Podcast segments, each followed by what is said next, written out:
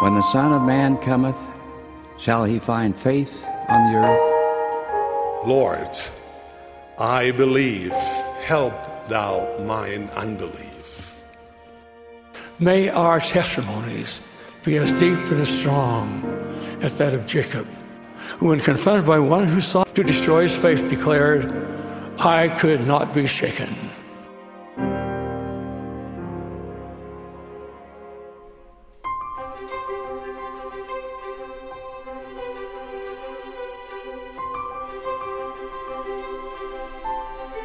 Friends. Welcome back to Unshaken. I'm Jared Halverson.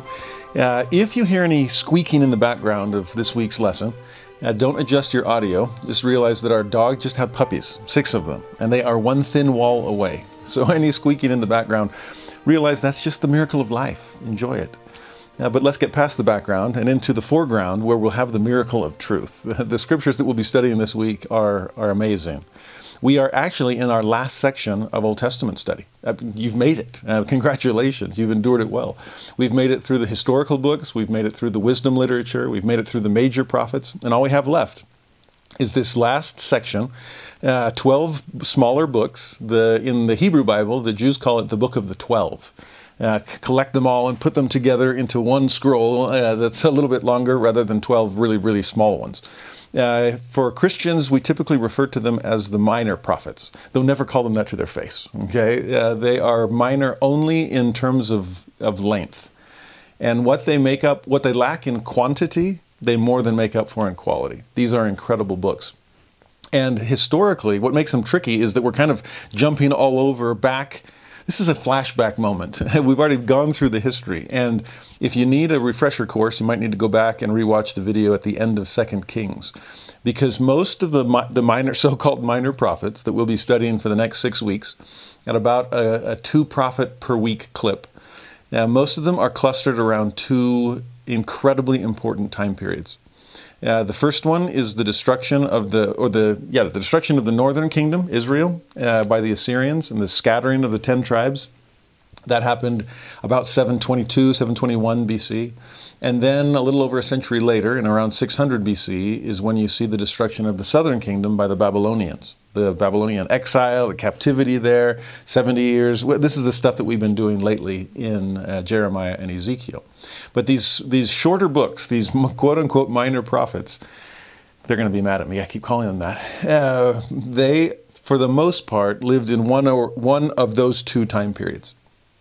In fact, just recently in family scripture study, my, my teenage son, we were talking about the fact that Ezekiel and Jeremiah and Daniel and Lehi all lived at the same time. And he looked at me going like, wait, wait, there's only supposed to be one prophet at a time, isn't there?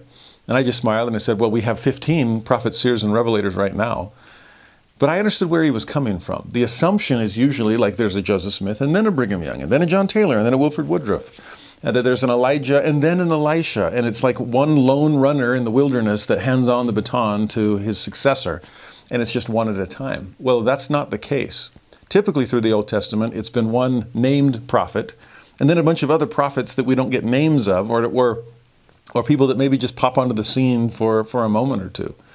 But there are typically in fact, I'll say this at times like these, the destruction of the northern kingdom, the destruction of the southern kingdom, at times of major political and social and economic unrest, times of religious apostasy, end times when, the when destruction is on its way, that's typically when God stacks the deck and, and floods the earth with as many witnesses as he can. By the mouth of two or three witnesses shall every word be established. Well, these were times where God's word needed to be established in the minds and hearts of his hearers, either to help them change, as was the case when Isaiah was telling Hezekiah to, to, to trust God and all would be well. Uh, or meanwhile, same time period up north, you get a that, Isaiah was down south in Judah. Same time period, you get a Hosea up north teaching similar principles and crying repentance with just, much fer- uh, just as much fervor. But the people just wouldn't listen. So, again, whether God is stacking the deck in Israel's favor, trying to help them change, or to simply pass a righteous judgment because he gave them every opportunity to change and they wouldn't take it. these are the times that they are living in. And These are the times that we are living in. Uh, a scattering of Israel spiritually. We're seeing it all around us as people struggle in the faith. Uh, and to think of Babylonian captivity. Here we are being forced to live within the great and spacious building, enemy territory, like we talked about last week in Daniel. So I hope that we'll see some incredible relevance as we go through these, the, the book of the 12, as we spend our last six weeks in these incredible books of Scripture. For today, this week, we'll be studying Hosea and Joel. And Hosea, how? When people complain that the Old Testament is too, the, the, God of the Old Testament is angry and mean and, ju- and judgmental and, and uh, you know, venge- vengeful, you can respond to that with one word and that word is Hosea. I mean, you don't. He's not alone in this. If we've paid attention at all this year, we have seen mercy permeate the pages of the Old Testament. But if you had to pick just a single example, it's tough to beat Hosea. If you if you remember, he looks so again. Let's put it in context. He is a prophet in the northern kingdom of Israel, right before the destruction of that kingdom by the Assyrians. Israel's about the ten tribes are about to get lost. They're about to be scattered. Meanwhile, Isaiah is teaching down in the southern kingdom of Judah. Amos is down there as well. Uh, these are heady times, lots of turmoil and unrest. And like Jeremiah was, well, remember two weeks ago, Ezekiel was the king of, of strange object lessons. Uh, the week before that, Jeremiah had some amazing visual aids. The month before that, Isaiah painting these incredibly eloquent pictures of, of imagery and symbolism.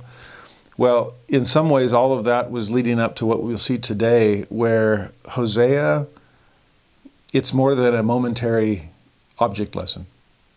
It's more than verbal eloquence.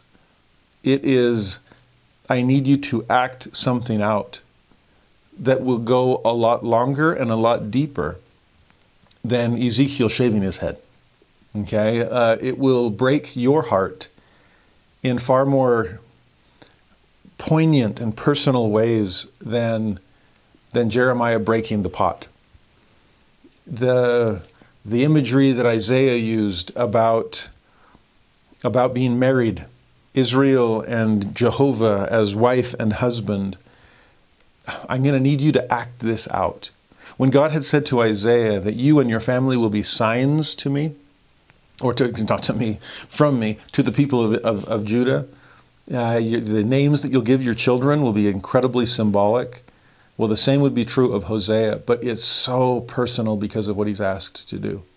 But in many ways, Hosea, this is what you signed up for when you accepted the call to, to represent me, because Hosea does represent the Lord in this book, in this story. The, his name, Hosea, could also be pronounced Hoshea, which is the same root as Yeshua, which means salvation. So here is salvation personified, and he is extending salvation to anyone who's willing to listen. He's willing to marry himself to someone in desperate need of salvation. That's what we'll see in the first three chapters. But it's the same root as names like Elisha, or Isaiah, or Hosanna, or Joshua, or Jesus. This is Hosea. This is Hoshea. This is salvation among us.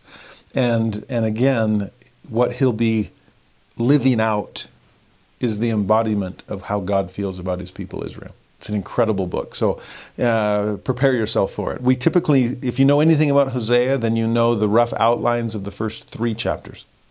There's a lot more chapters than three. Uh, and so the second part of Hosea might be more uh, news breaking in terms of his the autobiographical portion is over and he is preaching and, and crying repentance and prophesying uh, like other prophets do. But let's begin with this incredibly emotional autobiographical beginning. Hosea chapter 1, verse 1 sets the historical context. The word of the Lord that came unto Hosea the son of Beeri in the days of Uzziah, Jotham, Ahaz, and Hezekiah, kings of Judah, that's again during Isaiah's ministry in the south, and in the days of Jeroboam, the son of Joash, king of Israel.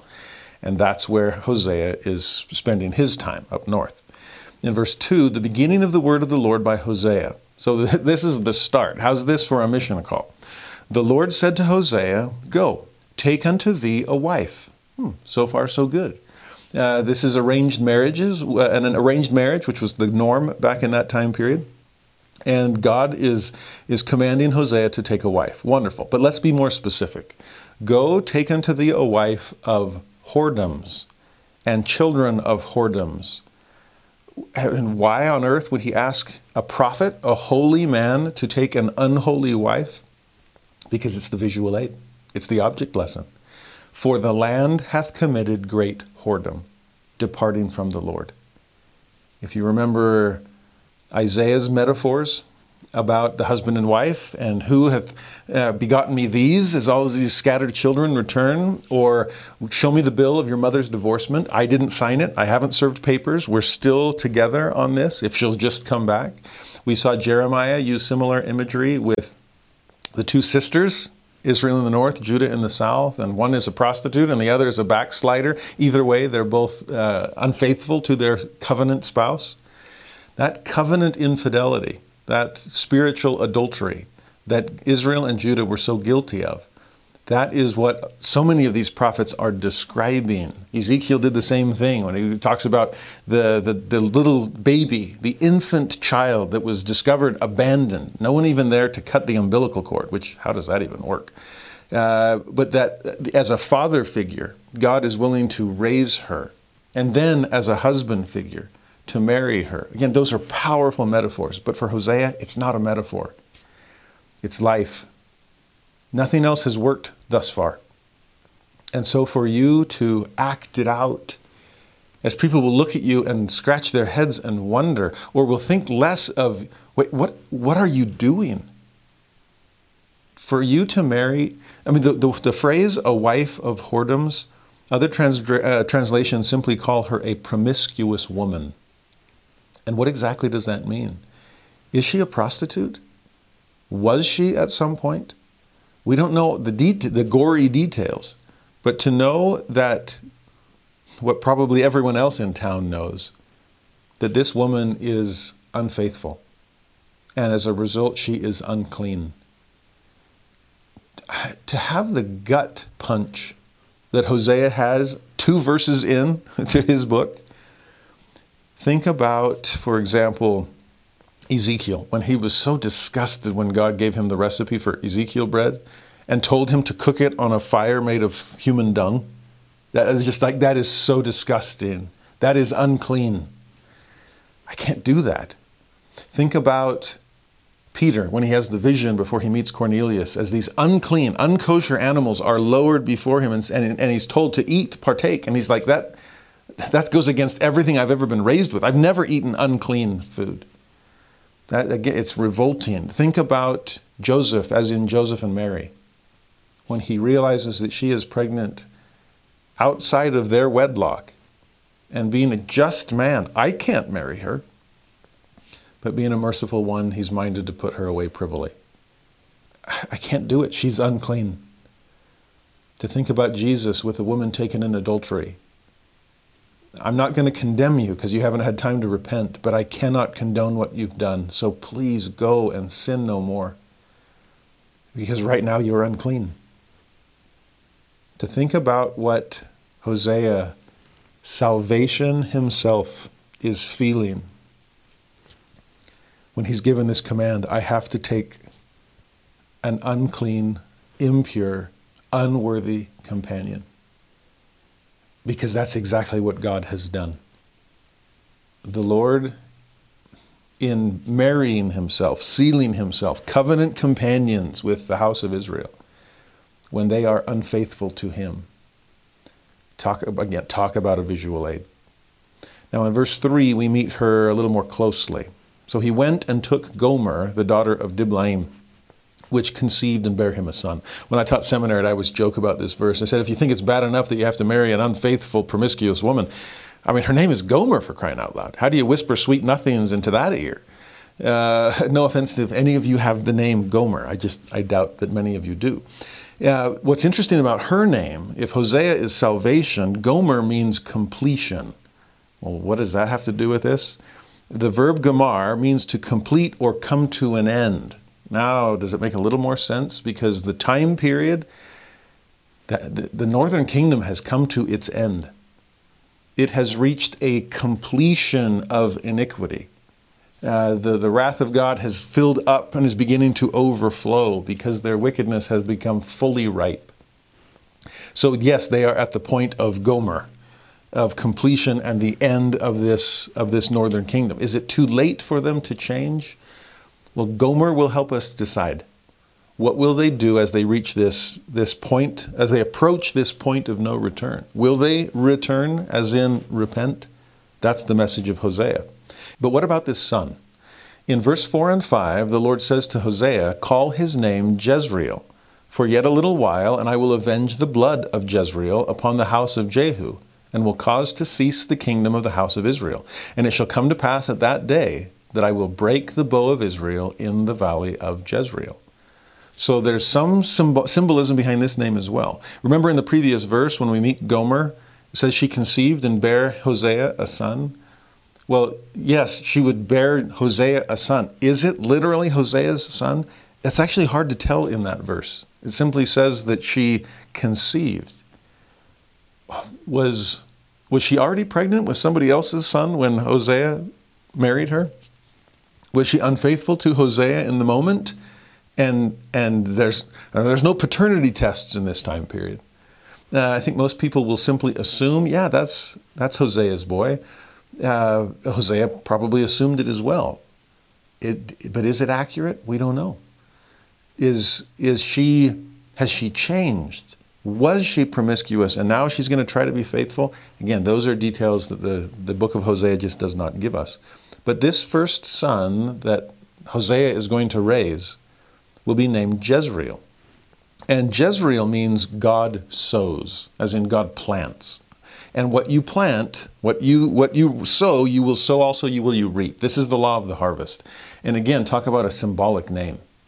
Jezreel was the valley uh, where Naboth had his vineyard, and Jezebel and Ahab uh, set him up for uh, just treachery to be able to take his vineyard. They, they had him slain so they could take it over. Uh, there's some, some negative seeds that were planted. That's what the kinds of things that were happening up north around or before this time period. But it's, go, it's about time to pay the piper. And so, what they have planted as far as iniquity is concerned, as we're reaching the completion of that growth cycle, Gomer, then what has been planted, Jezreel, it's going to come back to haunt you. It's also a question as far as God is concerned what has He been planting? And is there any hope that, that those seeds of goodness and of mercy on His part will ever bear fruit? We're going to see. Now, if you go on, this is only the first of three children that we're going to meet from Hosea. And in every instance, when it speaks of, their, uh, of Gomer conceiving child, we're still left wondering is this literally Hosea's ch- child or someone else's? The second one you meet uh, comes in verse 6. She conceived again and bare a daughter. And God said unto him, Call her name Lo Ruhamah. Now he's going to explain why in just a moment, but let's pause on that name. It consists of two parts. Lo simply means no or not, and it is a strong not. It's the kind of no you would say to a, to a well, to my dog with its puppies when it's causing problems. Okay, uh, when when you read the Ten Commandments, for example, uh, how do you fit all ten of those on tablets of stone? Well, you write small, or you use very stark language. And in examples like "Thou shalt not commit adultery," "Thou shalt not commit adultery," that's five words. In the Hebrew, it was two. No adultery in thou shalt not kill. That's four words, but in the Hebrew it was just two. No. Lo is the word. Lo, kill. We don't kill. Uh, thou shalt not steal, another four word command. It was just two in the Hebrew also. Lo, and then the word for stealing. It's, this is strong. And so, lo, ruhama. None of that. Absolutely not. Okay, well, what's ruhama? This is the hard part. Ruhama means mercy. It means compassion. It means it's everything that God is. towards his people, everything he has been through so many years of their apostasy and infidelity. The word itself comes from a word that means womb or bowels. That's how deep this is within God's guts. This gut feeling, this visceral emotion of love and mercy towards his people. My bowels are filled with compassion towards you, Jesus says often. Uh, this just this yearning, this feeling towards them. And so the the the mercy, the compassion, even that beautiful verse back in Lamentations that speaks of it is because of God's mercies that we are not com- consumed, that his compassions fail not. They are new every morning. That's that same root word, ruhama. So to have a daughter from a promiscuous wife and to name her no mercy. Do you see what they're what they've sown and what they're going to reap? How can I be merciful to you if you will not repent? What, what more could I have done for my vineyard as I'm sowing and planting and weeping, watering those plants with my tears, digging and dunging and planting and pruning and everything I can think of, including centuries worth of mercy? But if we're at the point of no return, if we are coming to completion, Gomer, then what you have sown, Jezreel, will end up bringing no mercy, Lo Ruhama, upon you. This family is one of the most powerful visual aids God could possibly give his people. And that's what he explains from the start. Call her name Lo Ruhama. And you picture Hosea scratching his head. Are you kidding me? That is the worst baby name I've ever heard. No one would ever use that. Exactly. But the Lord explains, For I will no more have mercy upon the house of Israel. I will utterly take them away. That is a complete scattering of Israel, the lost ten tribes.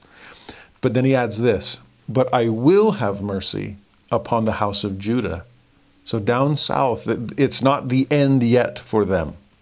I will save them by the Lord their God, and will not save them by bow, nor by sword, nor by battle, nor by horses, nor by horsemen. That's the time of Isaiah and Hezekiah, when this smack talking Assyrian general is striking fear into the armies of, of Judah, and Hezekiah takes his letter and lays it out before the Lord in the temple. Remember this? Beautiful scene. And in answer to his prayer, Isaiah sends the message God will preserve us. He will fight our battles. That's what you get with this not by bow, not by sword, not by battle. The Assyrians won't even shoot a single arrow. And that's exactly what happened, as Isaiah promised, and here as Hosea prophesies. But that's the good news for the south. For the north, I don't have good news. And here's another reason why. Cue child number three. Verse 8 and 9 now when she, Gomer, had weaned Lo Ruhama, she conceived and bare a son. Again, is this Hosea's child? I don't know, but he's going to raise him. And God said, Call his name Lo Ami. Now, Lo, there's another one, a not. And what's Ami? Well, Am means people. And that I at the end, that suffix means mine. So Ami means my people. Lo Ami means not my people. And that's exactly what God is getting at. Call his name Lo Ami, for ye are not my people, and I will not be your God. This really does sound like the end of the relationship. Broken marriage vows, a promiscuous woman, a wife of whoredoms, children of whoredoms. How can I claim you if you will not claim me? to think about where they've finally arrived the Gomer, the completion of this infidelity. When Isaiah says down south, Show me the bill of your mother's divorcement, there isn't one because they're still trying to claim God. But in the north, where's the bill? You just gave birth to him. And Lo Ami stands as painful witness of a severed relationship a broken covenant. But even there, there's hope. There's always hope if we'll change. In verse 10 and 11, he says, Yet, so despite all of this, despite this family tree that, that, is, that is beginning to spread to help people understand what God is doing, yet the number of the children of Israel shall be as the sand of the sea, which cannot be measured nor numbered. Sound like the Abrahamic covenant?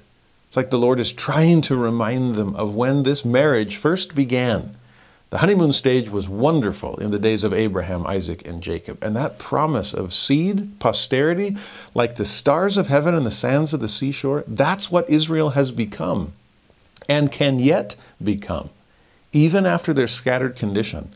He goes on, It shall come to pass that in the place where it was said unto them, Ye are not my people, lo ami, there it shall be said unto them, Ye are the sons of the living God. How's that for reversal?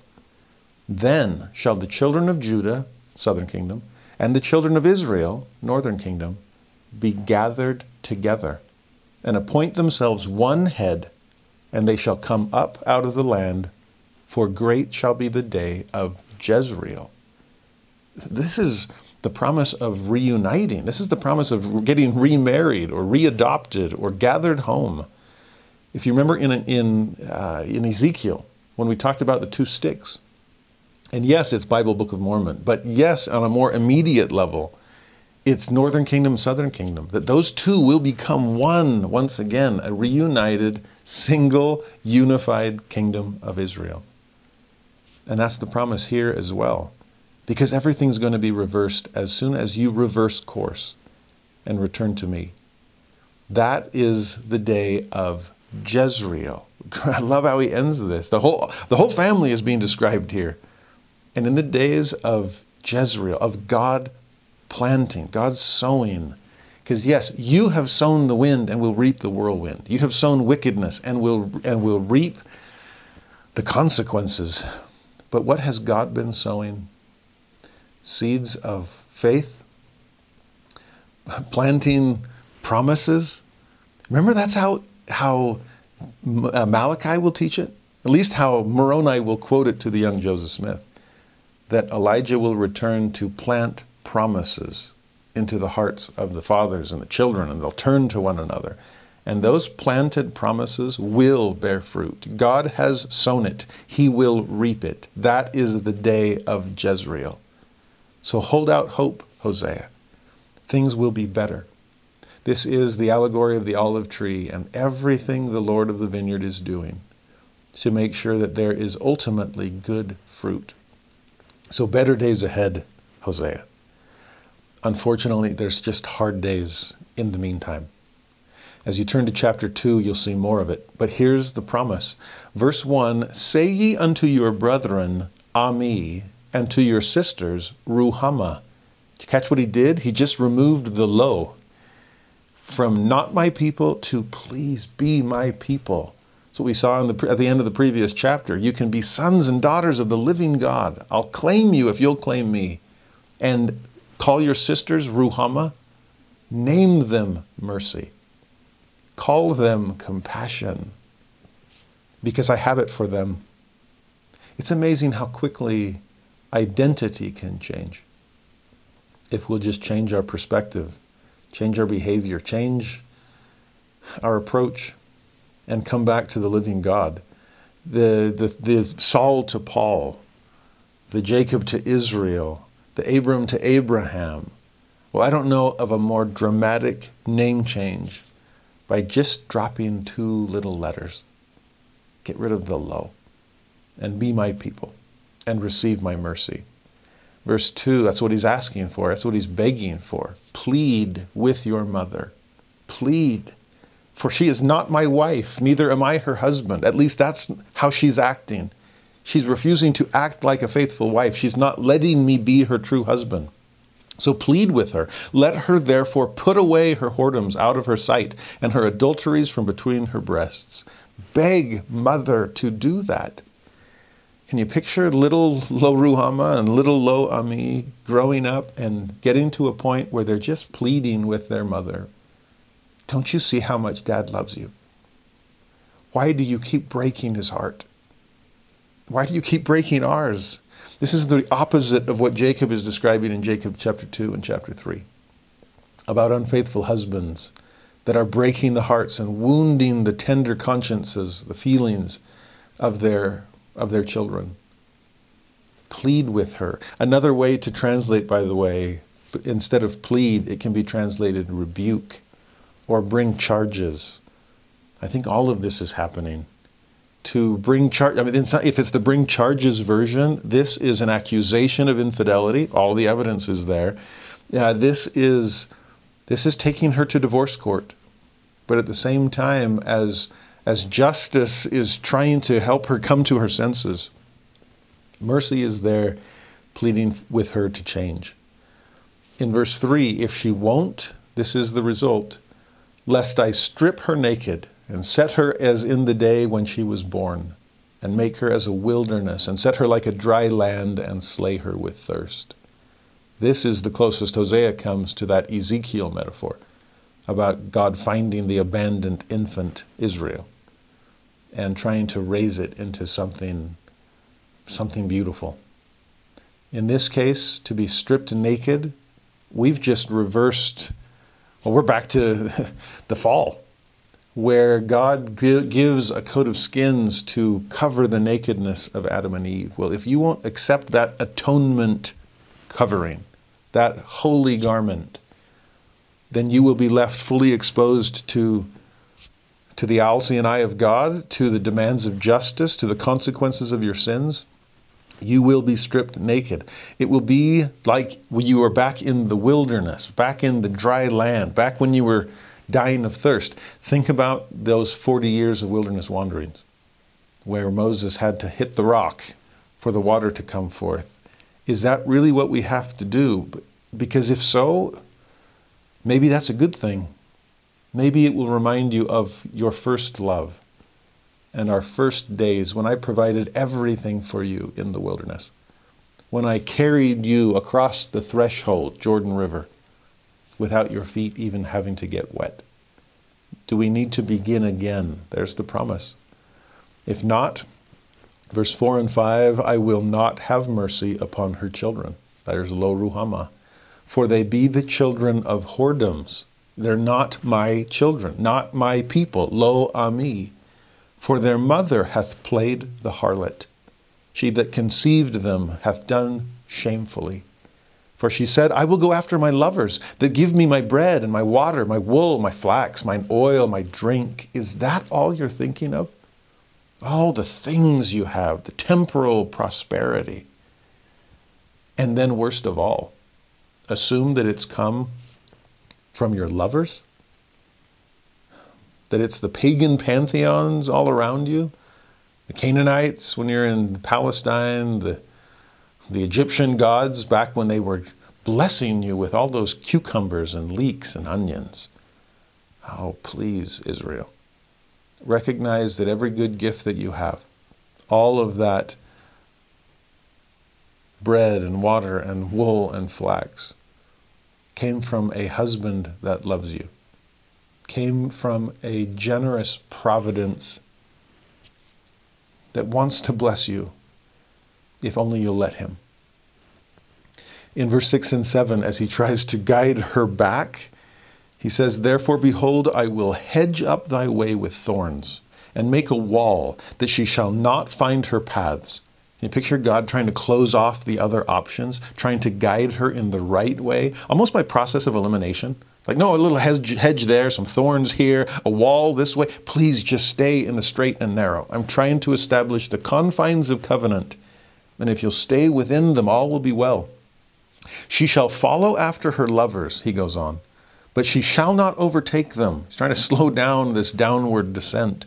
She shall seek them, but shall not find them and then shall she say. So finally, when all the other options have been eliminated, then she'll say, I will go and return to my first husband, for then was it better with me than now. That is such a powerful admission. Once you realize that there's no other hope, and that the Lord has been your only hope all along, that the source of your blessings it's not what you think. It's not the wicked world that has been helping you. It's, it's been God all the way through. And so to get to a point, this is why I love the phrase rock bottom. I know we don't like it when somebody hits rock bottom, that's bad news, but it's dawned on me repeatedly that's the best place to be in those circumstances because you're finally back in contact with the rock that is beneath you and always has been, bearing you up from below. The Son of Man descended below all things so he could do exactly that. And once you hit that point and think back to better days, you realize those better days were holier days, were days when you were closer to God. When my wife hit that point as a young adult and realized that the, the so called happiness that the world was offering, that was fleeting foam on the top of the wave. That was a bubble that so quickly bursts. There was a hollowness and a shallowness to it that she recognized in the middle of it all and knew that there were better things from better sources. If you get to that point and you realize those days, days when I was close to God, are better than the days I'm in right now. This goes back to Augustine, St. Augustine's great phrase that the heart is restless and will always be until it finds rest in God. Those are the best times. And the, the promise is we can return to those better times. Come back to your first husband.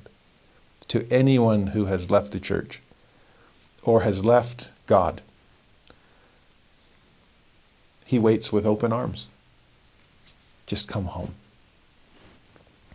In verse 8 and 9, she did not know that I gave her corn and wine and oil, and multiplied her silver and gold, which they prepared for Baal or Baal. It wasn't coming from those false gods, it was coming from me, from Jehovah. He goes on, Therefore will I return and take away my corn in the time thereof, and my wine in the season thereof. I will recover my wool and my flax given to cover her nakedness. You see, with the divorce, if that's what it's come to, then we no longer have a shared bank account. Remember, we've used this metaphor, this analogy before? That it's not so much a matter of your assets, since we don't really have any, or our liabilities, which we have a ton of it's more a matter of am I still in a joint account with my eternal, long suffering, generous spouse? As long as our, both of our names are on the bank account, then it's okay for me. I'm not trying to run up the tab. I'm not trying to presume upon His grace because that, forget the bank account, that, that there's some struggle in the marriage then. And we're not talking about accountants' problems. We're talking about marriage therapist problems. And so in this case, is God is going to take these things away so you know what it feels like to be completely on your own.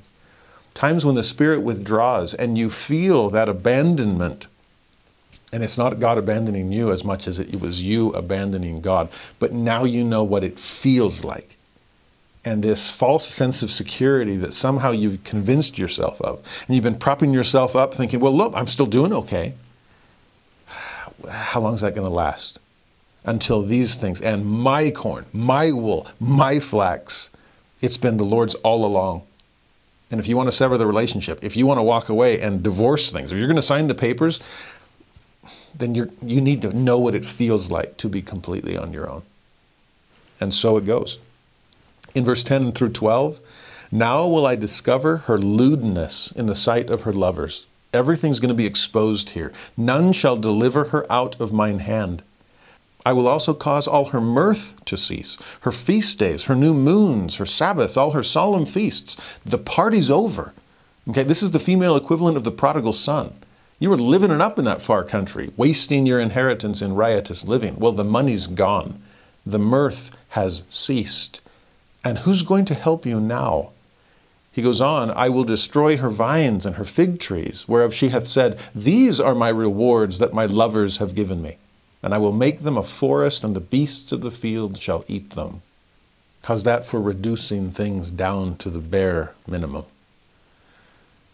you thought all of this was for you, well, let's pull you out and let the beasts of the field eat these things. These were not gifts that your lovers were giving you. This was not the payment for your prostitution. These were gifts from a loving husband that was just hoping you'd come home. Think about what, what Gomer in this instance, what she must be realizing. That here I ha- I've been living it up all this time and thinking that when food appears, when I have clothing to wear, I've been crediting the people with whom I've been unfaithful. When in reality, it's been my husband behind the scenes, bailing me out of my problems, providing for me, putting money in the account. And what have I been spending it on? The very things that are ruining the relationship. If Gomer has any conscience at all, in this case, if Israel does, if we do, we have to be faithful to a husband who has always been faithful to us. In verse 13, he says, I will visit upon her the days of Baalim, or Baalim, that's the plural of Baal, wherein she burned incense to them. And she decked herself with her earrings and her jewels, and she went after her lovers and forgat me, saith the Lord. I don't know of a more brutal act of forgetting than infidelity.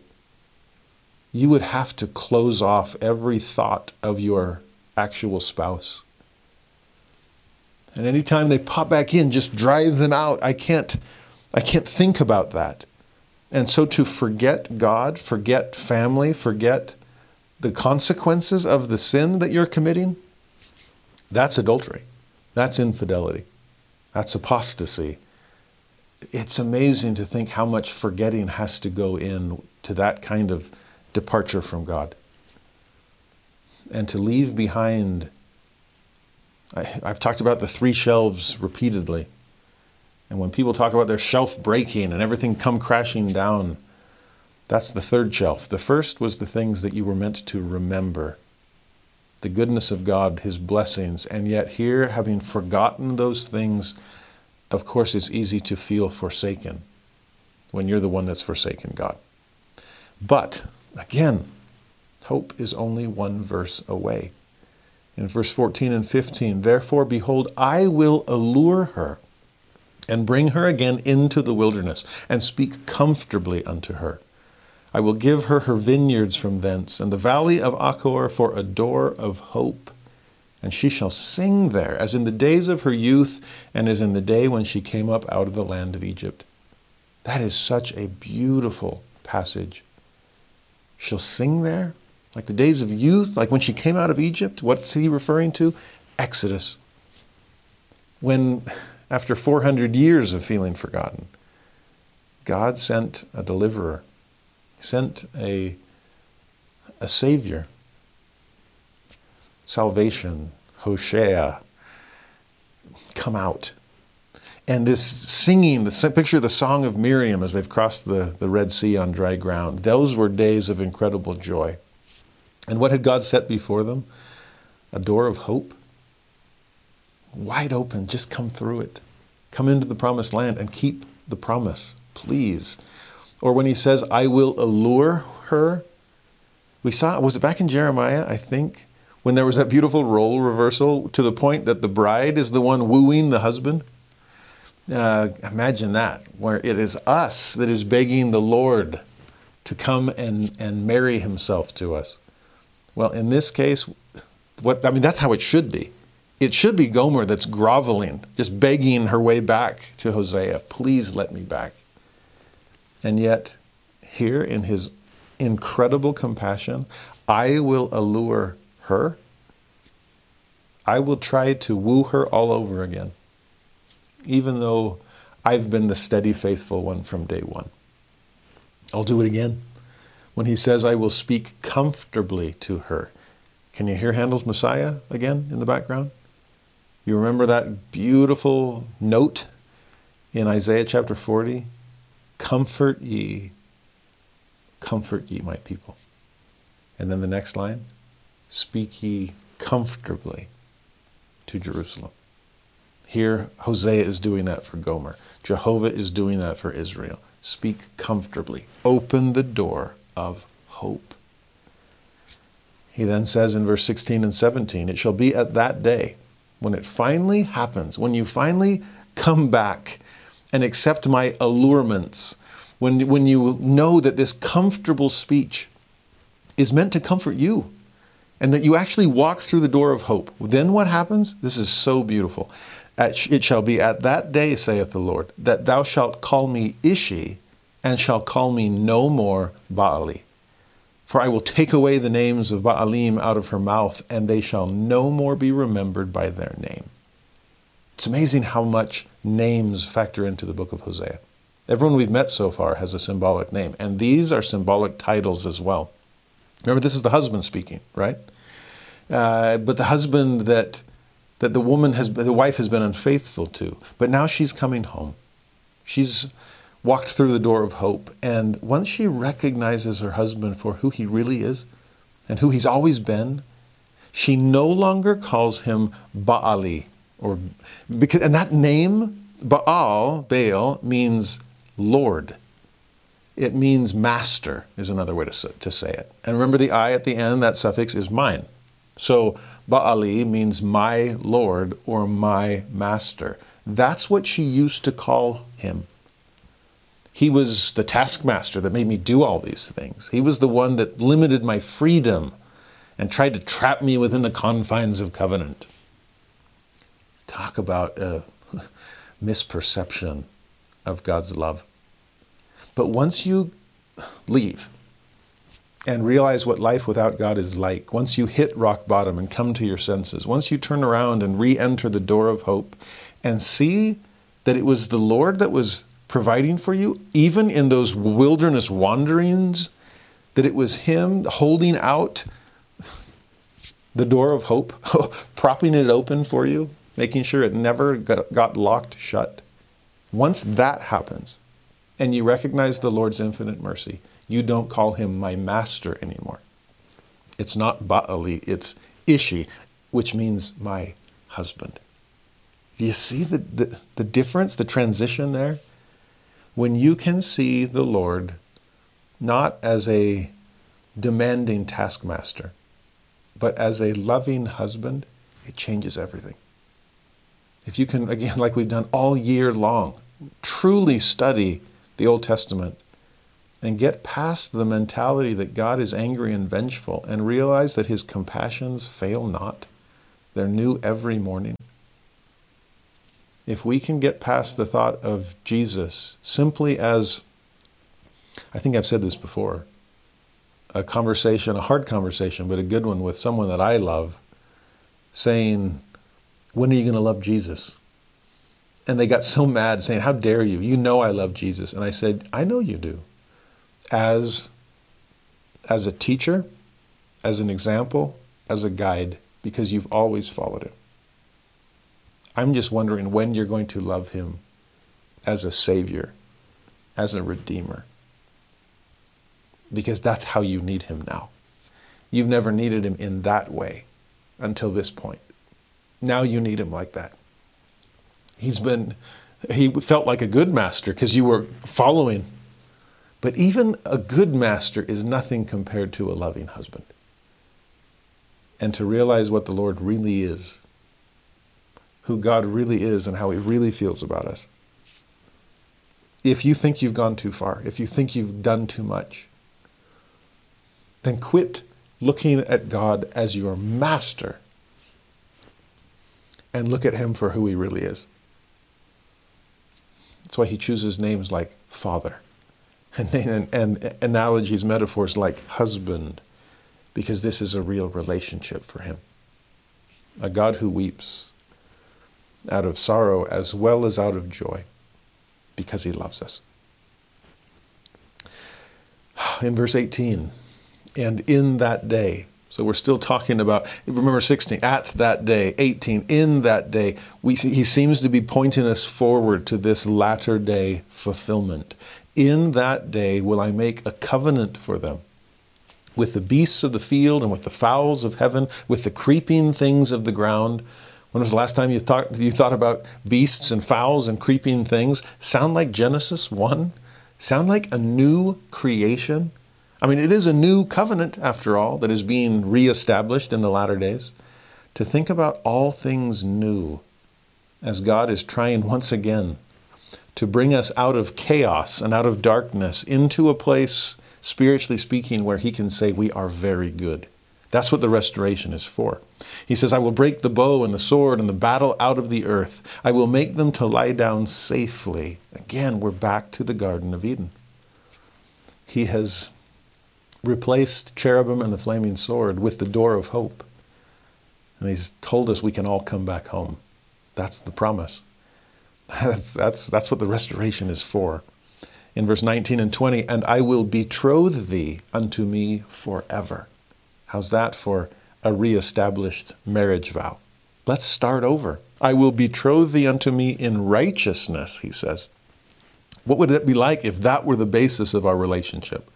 Betroth thee in righteousness and in judgment and in loving kindness and in mercies. I will even betroth thee unto me in faithfulness and thou shalt know the Lord. And that know there is that yada verb in Hebrew, which is not mere intellectual assent. It's not just nod in our head and go, oh, yeah, I know that. No, this is intimacy, even along the lines of marital intimacy. To be that one. No distance between us. No holding back. This is a full surrender, submission to a God who gives everything to us in return. This is the new covenant. This is the new heart that Jeremiah talks about, that Ezekiel talks about, that Alma talks about in the Book of Mormon. This is restoration. This is renewal. This is spiritual resurrection for all of us. It's getting married all over again. It's actually fascinating. My wife's grandparents, amazing souls. Uh, I got to meet them shortly when, when I first met my, my wife. I got to meet her grandpa shortly before he passed away, and then spent some wonderful years with her grandma, who was as good as gold. And in some ways, is the Hosea in this story. I mean, my father in law is Job. It would be fitting then that his mother would be another Old Testament figure, and she's Hosea. Because in a time of weakness, her husband was unfaithful. And it devastated the family, obviously. But what was interesting is as years passed and he hit rock bottom and came to his senses and realized what he'd done and the damage he'd caused his family. With a broken heart and a contrite spirit, he returned. And with a heart like the Lord's, his wife forgave him. I mean, there had been a divorce because he had gone off and married this, the person with whom he'd been unfaithful again, devastating to the whole family. But when that marriage ended, and he he reached out again, it, it's amazing how this happened. And the fact that they got married a second time. That's Hosea. That's the Lord. That's all of us. And to look at that same this saintly grandmother with such a broken heart but giving her husband a second chance to say we can begin again, we can start over. I will betroth thee unto me in righteousness and judgment and loving kindness and mercy and faithfulness. Just please be faithful to me this time. And he was. It's amazing that God is willing to give second chances, knowing what it cost him again, it, that's why the banking metaphor falls short because it's like, oh, I can cover it. I got plenty of money. No, that's why the marriage metaphor is so much more real and visceral and gut check. Just, could I do that? Could I forgive an unfaithful spouse? God does. And this new covenant, this new promise, that's what assures us that the door of hope remains open. By the end of this chapter, verse 21 through 23, it shall come to pass in that day. So again, he's putting all his eggs in the last day's basket, within the restoration. In that day I will hear, saith the Lord. I will hear the heavens, and they shall hear the earth. when you're trying to patch up a, a struggling marriage, communication is key, right? So we hear, we listen to one another. And here, the hearing is connecting heaven and earth. And the earth shall hear the corn and the wine and the oil, all of these things that God has been providing all along. They shall hear Jezreel, oh, that first child of theirs, hear the sowing of seeds of mercy and the reaping of the fruits of forgiveness. They shall hear Jezreel, and I will sow her unto me in the earth. That's what God is planting. There's Jezreel. I will have mercy upon her that had not obtained mercy. There's Lo Ruhamah. I will say to them which were not my people, Thou art my people. There's Lo Ami. And together they shall say, Thou art my God. There's the reversing of the names. There's the restoring of the relationship. There's the healing of the family. And it all comes because of the compassion of Christ merciful Old Testament, you better believe it. The final chapter in this autobiographical section is a very brief one in chapter 3.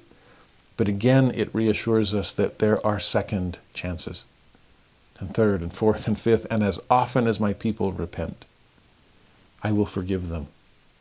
Just stay my people. He says in verse 1 Then said the Lord unto me, Go yet, love a woman beloved of her friend, yet an adulteress, according to the love of the Lord toward the children of Israel, who look to other gods and love flagons of wine. The New International Version of that uh, renders it slightly different. He says, Go show your love to your wife again.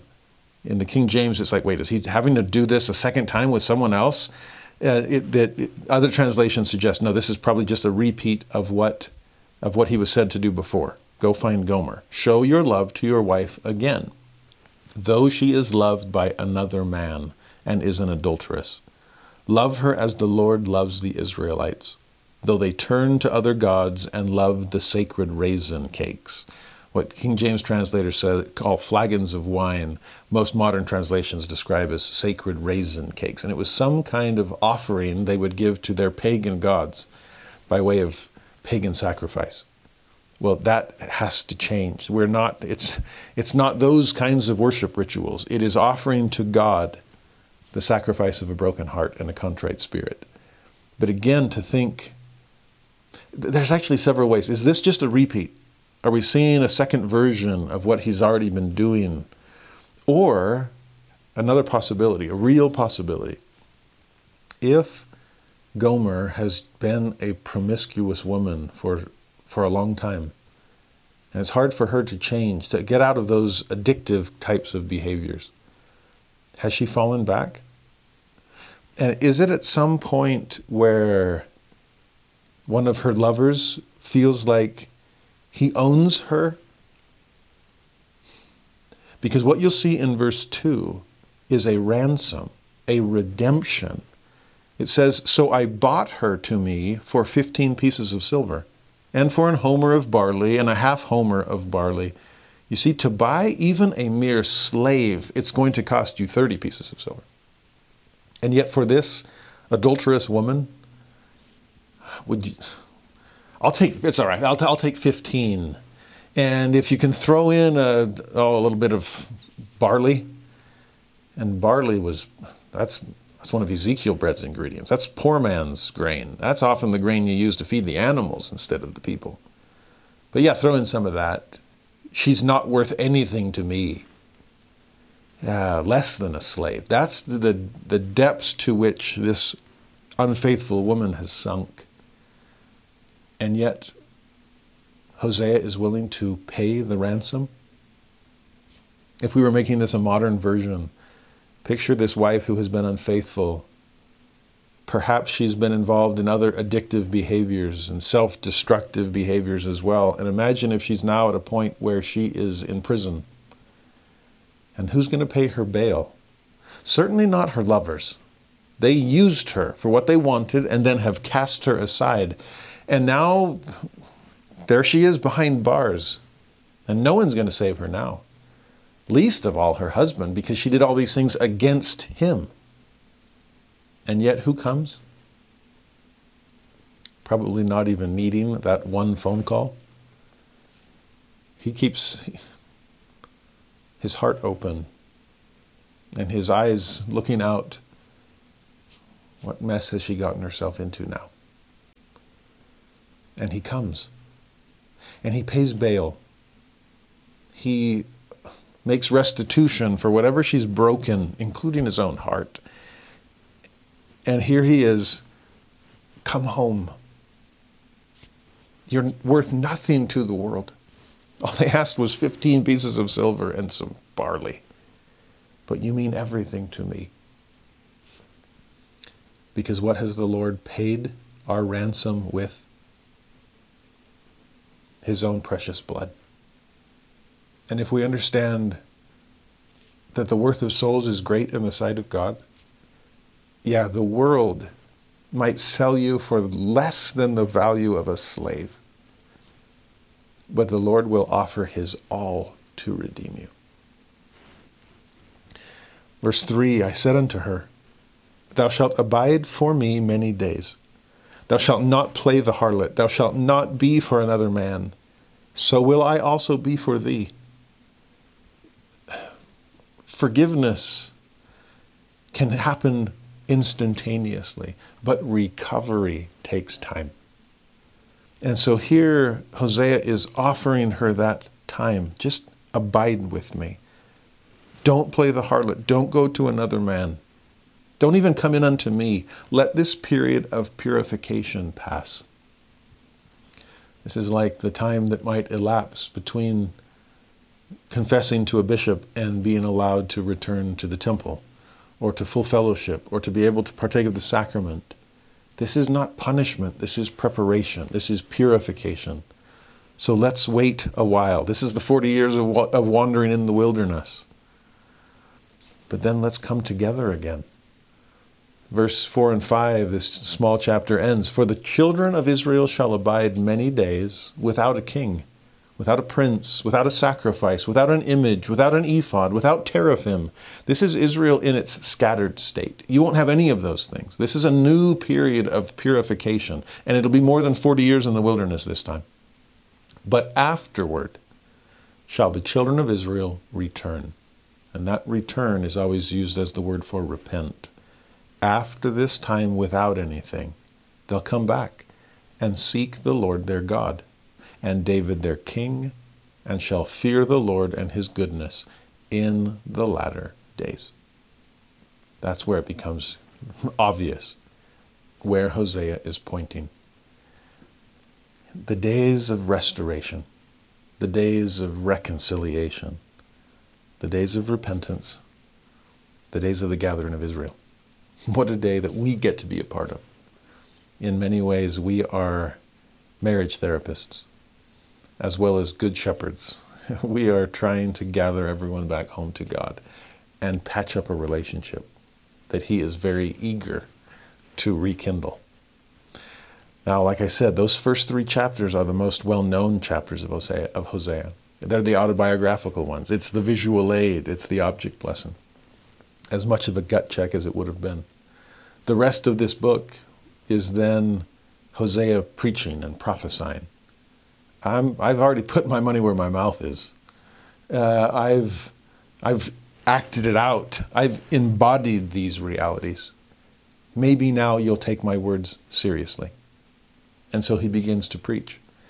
Hosea chapter 4, verse 1 Hear the word of the Lord, ye children of Israel. For the Lord hath a controversy with the inhabitants of the land. So, a controversy, uh, a court case, a complaint, because there is no truth nor mercy, there's the lo ruhama, nor knowledge of God in the land. You, you just don't get it. Hosea is making his case against Israel. This is an indictment. This is divorce court for breach of covenant, a breaking of the marital vows. Verse 2 By swearing and lying and killing and stealing and committing adultery, they break out, and blood toucheth blood. How's that for a quick review of the Ten Commandments? The sixth, Thou shalt not kill. Lo, kill. And yet they've killed. The seventh, Thou shalt not commit adultery. It's another one you've broken. The eighth, thou shalt not steal. That's another on this list. Ninth, thou shalt not bear false witness. He's listed them all lying, killing, stealing, adultery. Guilty as charged as he's laying out the evidence. Then, verse 3 Therefore shall the land mourn, and every one that dwelleth therein shall languish with the beasts of the field and with the fowls of heaven. Yea, the fishes of the sea also shall be taken away. Again, sounds like creation their wickedness is affecting all of it. All of creation is mourning because of what Israel is doing. Verse 4 and 5 Yet let no man strive, nor reprove another, for thy people are as they that strive with the priest. Talk about obstinance, talk about re- rebellion. You're pushing back against God's chosen servants, they're your, your only hope.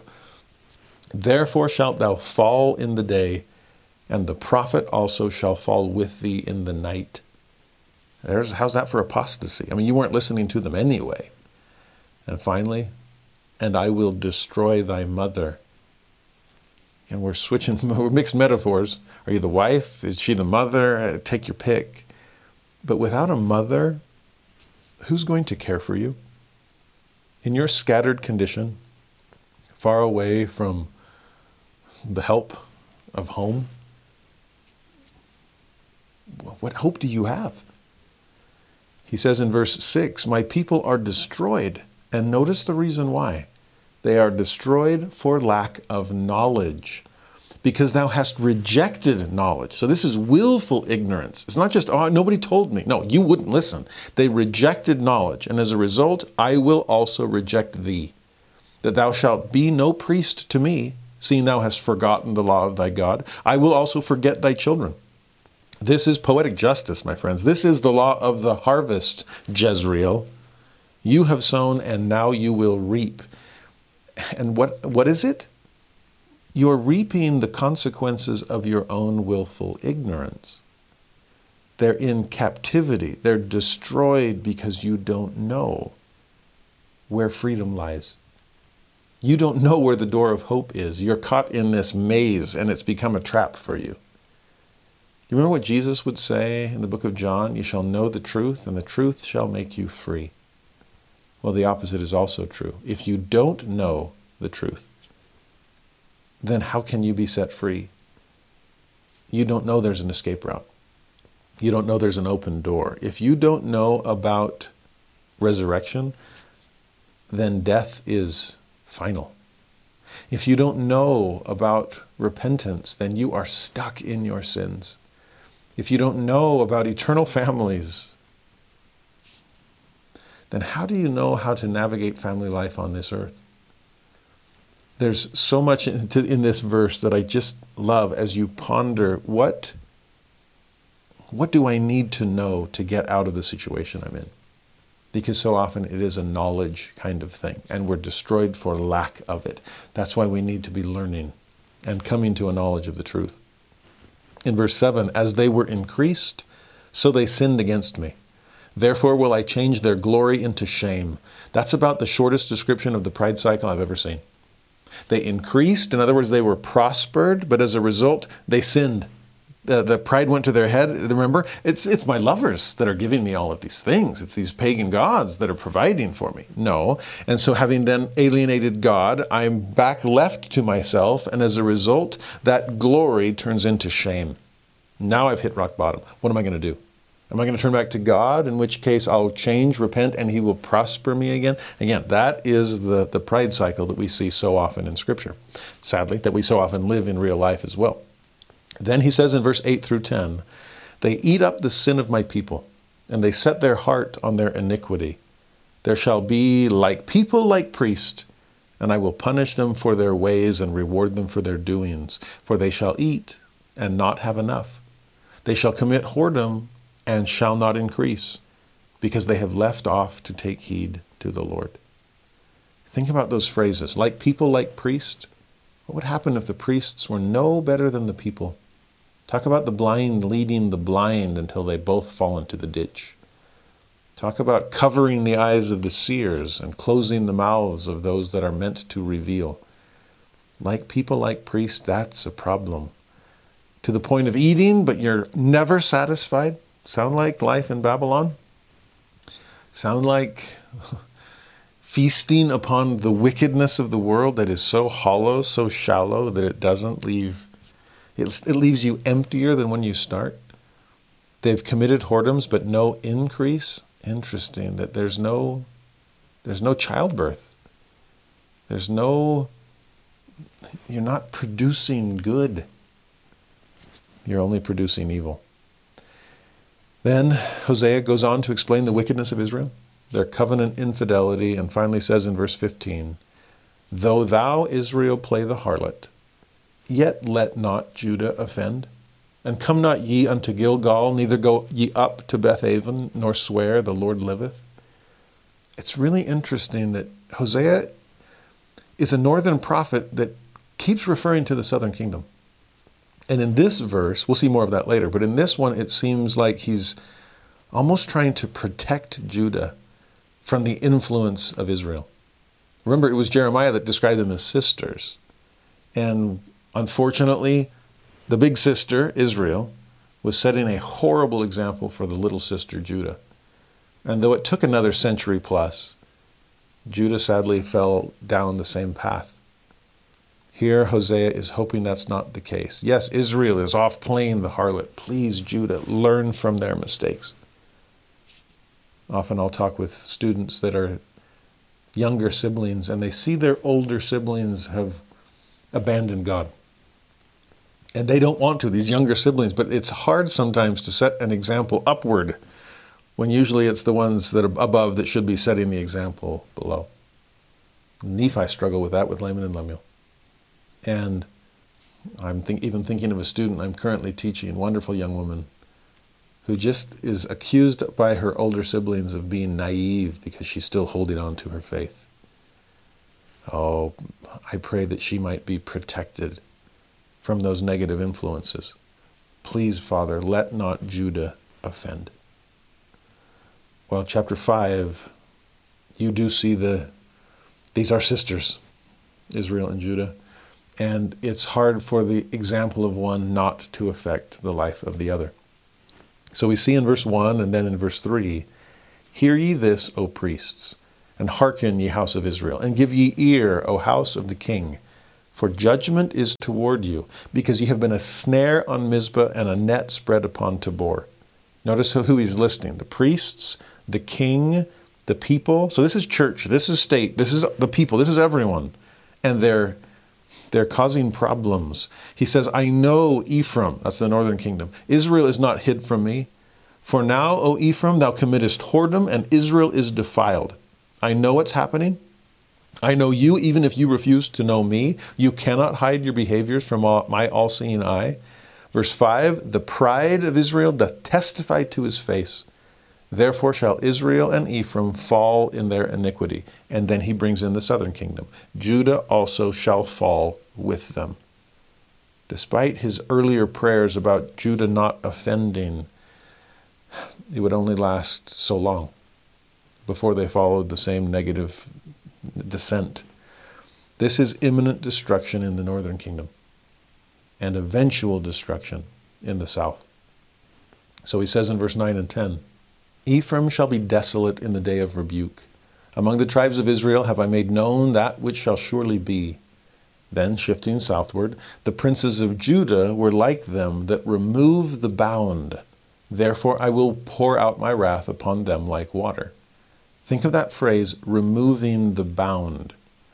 If you think about stakes in the ground or a barbed wire fence to show where your farm ends and the next farm begins, uh, to think about oh chalk lines on the football field, out of bounds versus what's in. And if you are pulling up stakes, if you are removing bounds, if I'm trying to extend my territory illegally, or eliminate the possibility of ever of have, ever having anything out of bounds. Does that sound like a pretty good description of today's moral relativism, where they have erased any of those dividing lines? To the point that once we remove the bounds, who's to say that I'm ever outside of it? That's a pretty good way to turn good evil and evil good. That's what's happening in both north and southern kingdom. Verse 12 Therefore will I be unto Ephraim as a moth, and to the house of Judah as rottenness. Again, north, there's Ephraim, there's Israel. South, there's Judah. Moths up north, rottenness down south. Either way, both kingdoms are in a state of spiritual decay. Then in verse 13 and 14, when Ephraim saw his sickness and Judah saw his wound, see how he's going back and forth between north and south? Then went Ephraim to the Assyrian and sent to King Jareb, yet could he not heal you, nor cure you of your wound. You see, the northern kingdom was turning to Assyria in hopes of being safe against Assyria. It's like paying off the bully. That never ends well. Meanwhile, the southern kingdom is turning to the Lord at that time and is being delivered. But will that change? Well, we know that it does. I will be unto Ephraim as a lion, Hosea goes on to say, and as a young lion to the house of Judah. I, even I, will tear and go away. I will take away, and none shall rescue him. You see what you've done? The Lord is the lion of the tribe of Judah. And this is a lion that could have protected you from your enemies. Unfortunately, you've turned the lion into your enemy because you, you've been acting like an enemy to, against him. This is like a, a tame lion turning on its trainer. And that's exactly what's going to happen when Assyria comes to the north and Babylon comes to the south. Then finally, verse 15 I will go and return to my place till they acknowledge their offense. Just realize what you've done and seek my face. Turn around and come home. In their affliction, they will seek me early. But that's what it's going to take to get to that point. Again, we are with in the parable of the prodigal son. And not until you are eating with the swine do you have thoughts of returning home in hopes of eating once again with your father. But he's waiting. If you'll just acknowledge your offense and seek my face, the door of hope remains open. In chapter 6, there's another door he's looking through, and this is the door to the human heart. I need to see how things are on the inside, not just the outside. All these outward ordinances are meant for something internal to occur. But unfortunately, you've been checking external boxes without much internal change. So he says in chapter 6, verse 1 and 2 Come, let us return unto the Lord. That was incredibly generous, by the way, for Hosea to use the plural, us. He could have said, You all need to return to the Lord. I'm already with him. But no, let us return to the Lord. For he hath torn, there's the lion, and he will heal us. He hath smitten, we deserved it, and he will bind us up. After two days will he revive us. In the third day he will raise us up, and we shall live in his sight. It's amazing how quick the Lord is to forgive. Oh, it might be a few days of feeling what it's like to be on our own. But to be revived on the second day, to be raised up on the third, and yes, I do wonder if there's also a, a subtle hint to the resurrection in that verse. Because what is it that truly allows us to change? It was Christ's self sacrifice. It was Gethsemane and Calvary and Garden Tomb. It was a day of, it was a night of suffering and a day of an agonizing death. But then, after two days, and then on the third, there was reviving and raising up. This is all through Jesus Christ. In verse 3, then shall we know, if we follow on to know the Lord. His going forth is prepared as the morning, and he shall come unto us as the rain, as the latter and former rain unto the earth. I love that. If we follow on to know the Lord. Often, when I meet with somebody who's struggling in their faith and they're describing all the, the, the things that they're wrestling with, I'll often say, Ah, congratulations on progressing to this point. And they're like, huh? Progressing? It feels like I've been going the wrong way. It's like, well, yes and no. But you've learned a lot and you've matured in some of your outlooks. Uh, don't, don't throw out the baby with the bathwater, but, but you are growing up in some ways. This is creation to fall, but don't stop in the fall. As I've said to them, you've progressed somewhat to get here. Don't stop progressing. Because East of Eden is a lousy place to set up permanent camp. If you'll just keep going beyond it, the incline of atonement lies ahead. So keep progressing. I, I love the way he puts it. If you follow on to know the Lord, He's there. Keep on going. When he says that it's prepared as the morning, the great thing about that, morning always seems to come. And no matter how dark the night, the light returns. His compassions are new every morning. And then when he talks about the rain, as the latter rain, as the former rain, it, it'll come. Yes, Israel is a fairly arid land, but when it rains, it really rains. When I was there, I think I remember reading that it had the same annual precipitation as London, I believe. It just wasn't kind of the, the kind of soggy air that London is sometimes known for, uh, kind of the, the general drizzle. No, there's just dry seasons that last a long time, but then wet seasons where there's a lot of rain. Some in the former, some in the latter but it'll come.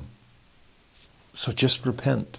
And like the night, like the day follows the night, forgiveness will follow your repentance.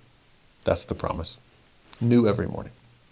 He then says in verse 4 and 5, O Ephraim, what shall I do unto thee? There's the north. O Judah, what shall I do unto thee? There's the south. For your goodness is as a morning cloud as the early dew, it goeth away. Now you understand, uh, Hosea was a genius when it came to similes and metaphors. We'll see a lot of these. But if your righteousness and goodness is like the morning cloud, that then just almost picture like the, as growing up in Southern California, there would be morning fog. But just give it time. It's going to burn off. Or early dew, yeah, just give it time. It'll evaporate. And that's the problem. Your goodness is like dew is here for a moment and then it's gone. Uh, it's like the cloud that just blows away. Talk about fleeting faith. Talk about unenduring obedience. That's what they're guilty of. Therefore, he says, have I hewed them by the prophets. I have slain them by the words of my mouth. And thy judgments are as the light that goeth forth. Now, think about that. That's some strong imagery. I have hewed them by the prophets. And then he repeats it. By the way, most of Hosea is poetry. And so you'll look for, for rhyming ideas, and that's a good example of it. I hewed them, cut them, chopped them by the prophets, and then I again I have slain them by the words of my mouth. In section one of the Doctrine and Covenants, which is the preface to this dispensation's book of Scripture, it's how the Lord wants us to approach these last days, putting it all in context. And in it, there are so many hints of Old Testament things in in Doctrine and Covenants 1, by the way. But among other places, it talks about God having a sword in hand and his arm, his, his, the sword is bathed in heaven. In other words, it's it been unsheathed and it's in his arm, and it talks about that arm is about to fall down upon the earth. And in that context, it talks about the words of his servants. And if you'll hear them or not, because if you won't, then you are cut off from his people. Cut off by what? Oh, by the sword that's bathed in heaven. What's the sword and the armor of God? Oh, it's the word of God and sharpened by the Spirit of God. Hmm. God's about to speak again, Doctrine and Covenants. And that word will come forth sharper than a two edged sword to the dividing asunder of joint and marrow. It will divide people in good ways, dividing us from our lesser selves, but also hard ways, dividing people, those that will listen from those that refuse to.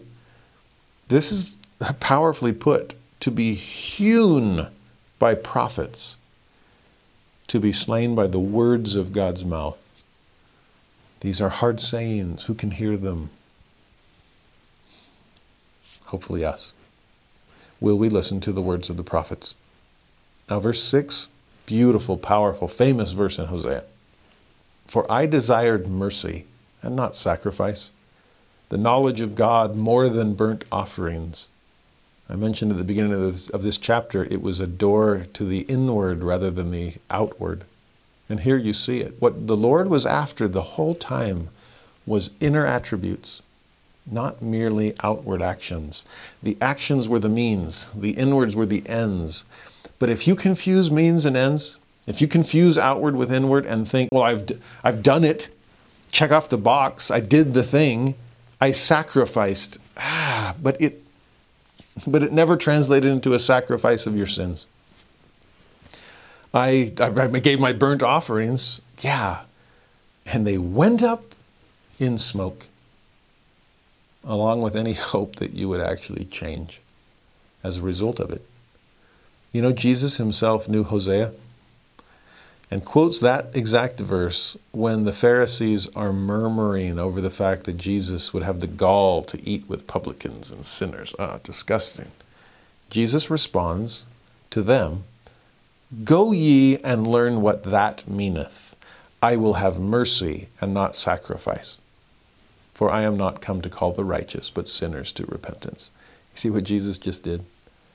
Jesus quoted Hosea 6 6 to people that were guilty of external observance without inner attributes motivating them. And so, of course, Jesus was going to hang out with publicans and sinners because he saw their heart and the righteous, the righteous desires that were there. And if I can coax that out, then everything will be well. I love that the Lord is quoting this, this verse. The chapter then goes on, verse 9 And as troops of robbers wait for a man, so the company of priests murder in the way by consent, for they commit lewdness. Talk about apostasy. That company of priests is no better than a troop of robbers. They're stealing your spirituality, probably through false assurances. Remember, untempered mortar uh, a refuge of lies, just telling you what you want to hear, scratching those itching ears. False prophets giving you false hopes through false assurances. Yeah, there's a troop of robbers for you. Then 10 and 11, I have seen an horrible thing in the house of Israel. There is the whoredom of Ephraim, Israel is defiled. Also, O Judah, he hath set an harvest for thee when I return the captivity of my people.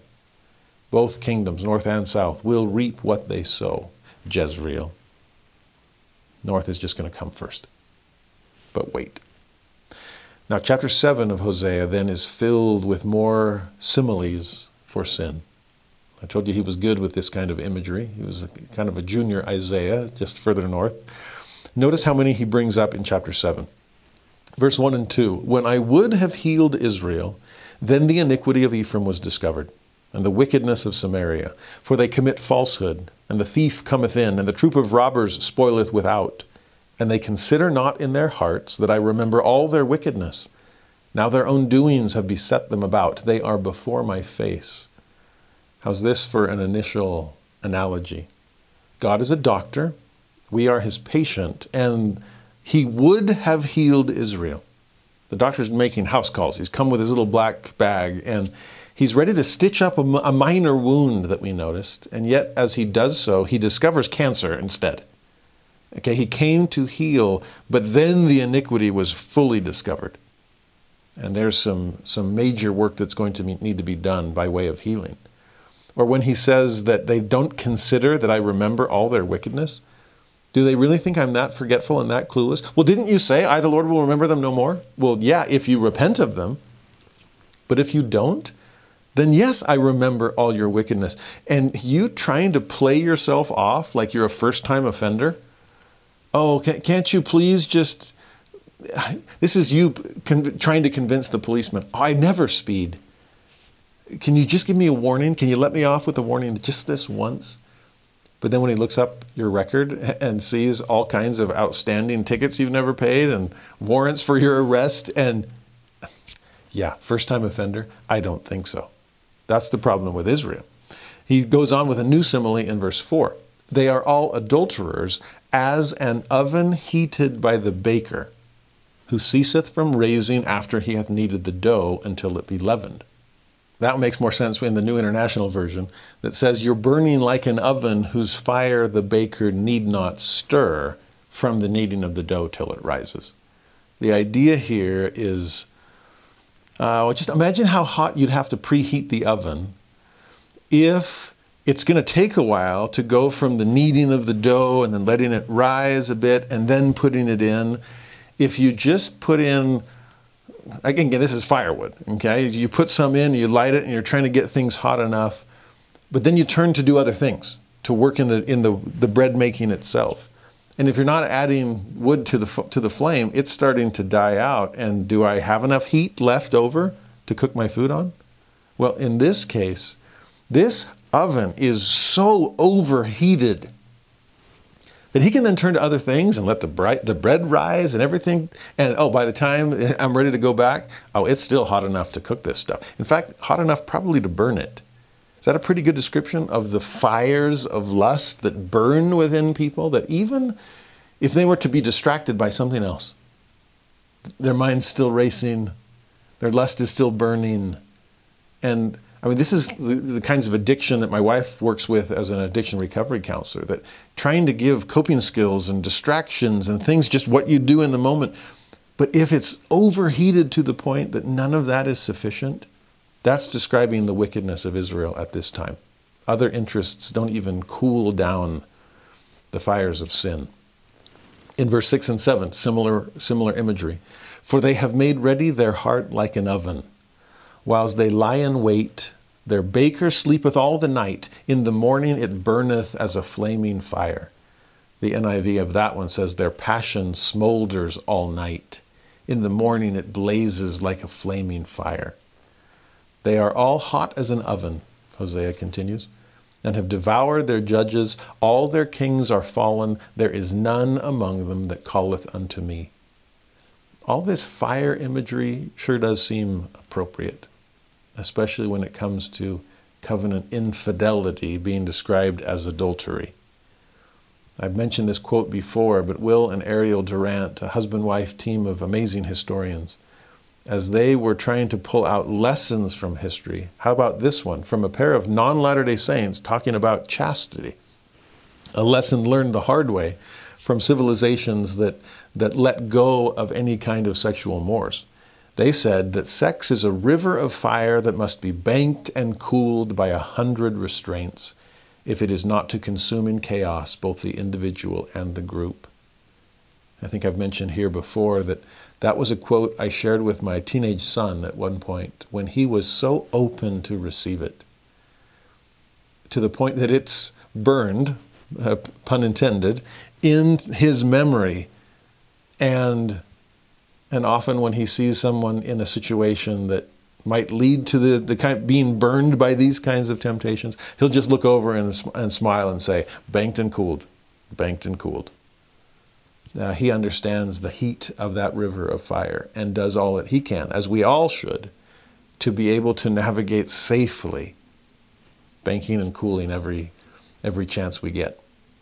He goes on in verse 8 Ephraim, he hath mixed himself among the people and then how's this for an interesting metaphor? Ephraim is a cake not turned. I mean, we've been talking about baking and bakers. We've been talking about fire. Well, if you're not no, if you don't have even heat, and especially if you don't flip over the pancake, what's it going to look like? If this is a cake not turned, this is such a great visual image. Have you ever cooked something that on one side is burned and the other side is totally raw? Talk about unproven contraries. Talk about missing the Goldilocks zone on both extremes. That my hot is too hot and my cold is too cold, and I'm burned on one side and raw on the other. And was there a bite in that pancake anywhere that was evenly cooked? That describes, describes our world pretty well, too. A bunch of cakes not turned. He says in verse 9, Strangers have devoured his strength, and he knoweth it not doesn't even realize how much strength he's lost. Yea, gray hairs are here and there upon him, yet he knoweth not. Now that one, that one hurts because the, the older I get and the grayer I become, but I know it. I see it every day when I'm when I'm getting ready in the morning. When, when my youngest daughter was little and I would play with her and and say, Oh, your eyes are made of blueberries and your hair is made of sunshine, because this cute little blue eyed, blonde haired little girl. And she'd laugh and look up at me and go, Daddy, and your hair is made of, and then she'd look and just like, What is that color? And she'd say, Mud. Your hair's made of mud. And then she'd get this little devious smile and go, And snow. She was a little, but yeah, she saw some gray there. Uh, she actually jokes since, all my kids do, that I've gone from snowy mud to muddy snow. The center of gravity has shifted to snow. It's more gray, but there's still a little mud in there, Dad. It's all right. Uh, but here, imagine somebody being so oblivious to that that they don't even realize. They, they're, they're gray hair, signs of age, signs of infirmity, signs of weakness you're not a spring chicken anymore. Look at your hair, Dad. You don't have the strength you once did. Look around you, Israel. That's why I love this metaphor. I've, I've sometimes joked. Uh, sometimes I, I, these, this was years ago, yeah, even less gray than I am now. I'd go to the gym with my wife, and every so often I'd be try, trying to lift weights or something, and then I'd go and find her on a stationary bike somewhere, and I'd just walk up to her and roll my eyes and say, I'm a wuss. And then I go back to proving it. And I would, I would complain and say, you know what? When your body goes out of shape, the least it could do is to take your memory with it. Because there's nothing worse than trying to lift weights and remembering what you used to be able to do and thinking, my new max is less than my old warm up weight. That's embarrassing. Oh, how far I have fallen. And so I've always joked it would have been better just to be oblivious to it all. But this verse has actually corrected me. Because imagine if I didn't know that I had become weak in my old age. And I was oblivious to all of that degeneration, and I thought, oh yeah, I'm as strong as I've ever been. And then I get crushed beneath the weight that I'm totally unprepared to lift. There's something good about gray hair reminding us in the morning that I'm not what I used to be. There's something good about recognizing I can't lift what I used to be able to. And Israel, are you aware of your apostasy? To think back, do I know the scriptures as well as I did on my mission? Uh, do I feel as consecrated now as I did when I was serving in that old calling? How am I doing? Am I progressing and growing up in God? Or am I getting old in the wrong kinds of ways, spiritually speaking? Next, in verse 10, he says, The pride of Israel testifieth to his face, and they do not return to the Lord their God, nor seek him for all this. I mean, come on, Israel, your wickedness is staring your, you in the face. Do you not see what's before you in the mirror? This pride is going to lead to your destruction. It's getting closer and closer as we speak in verse 11 and 12, another metaphor or simile. Ephraim also is like a silly dove without heart. some kind of clueless bird that usually just kind of wanders around you, so uh, unafraid of humans that they set themselves up for captivity far too easily. This, what a silly dove without heart. They call to Egypt they go to Assyria. When they shall go, I will spread my net upon them. I will bring them down as the fowls of the heaven. I will chastise them as their congregation hath heard. You birds aren't even smart enough to avoid the net. You're flying straight forward into your own self destruction. You're turning to Egypt, they're no help. You're turning to Assyria, they are the enemy. Don't be a silly dove. He then says in 13, Though I have redeemed them yet they have spoken lies against me. And again in 15, though I have bound and strengthened their arms, yet do they imagine mischief against me. I'm doing everything I can to help you, and yet you turn against me every chance you have. Finally, he says in 16, they return, but not to the Most High. What a tragedy. Who are you returning to then? He says, they are like a deceitful bow Another great simile there. Because what's the pr- problem with a bow? Think of bow and arrows, but the bow is deceitful. It tricks you. Imagine having a gun where the sights were off and it's, it looks like you're aimed right at the target, but everything goes to, the, to one side. That's a deceitful bow for you. It cannot shoot straight, it always misses its target. He says, Their princes shall fall by the sword for the rage of their tongue. This shall be their derision in the land of Egypt. You want to turn to Egypt for help? well, you're going to end up helping the Egyptians as far as their sense of humor is concerned, because you will be a mock and derision. You'll be a laughing stock down there. they have nothing to offer you in the first place. Well, next is chapter 8. And in chapter 8, we see more of these warnings that Israel is forsaking the Lord and there will be consequences. There is a law of the harvest, right, Jezreel? So he says in verse 1 Set the trumpet to thy mouth. We would say, Sound the alarm. He shall come as an eagle against the house of the Lord. An eagle there could also be translated as vulture is this a bird of prey bearing down to gobble us up? Or have we already been defeated and now it's a scavenger just coming to pick the bones? Either way, that's Assyria. They're going to swoop down upon Israel and there won't be much left after those 10 tribes have been scattered. Because they have transgressed my covenant, the Lord says. That's why the eagle or vulture is coming. They have trespassed against my law. Israel, this is on you. You've brought upon yourself your own self destruction.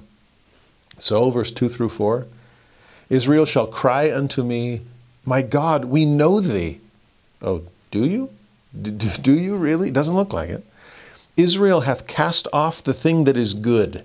So, whatever truth or goodness you had, whatever was shielding you from this destruction, it's gone. You've thrown it away. And as a result, the enemy shall pursue him. There's Assyria, it's on its way. They have set up kings, but not by me. They have made princes, and I knew it not. Like, what kind of leaders are you putting into place? Not the ones I would have chosen.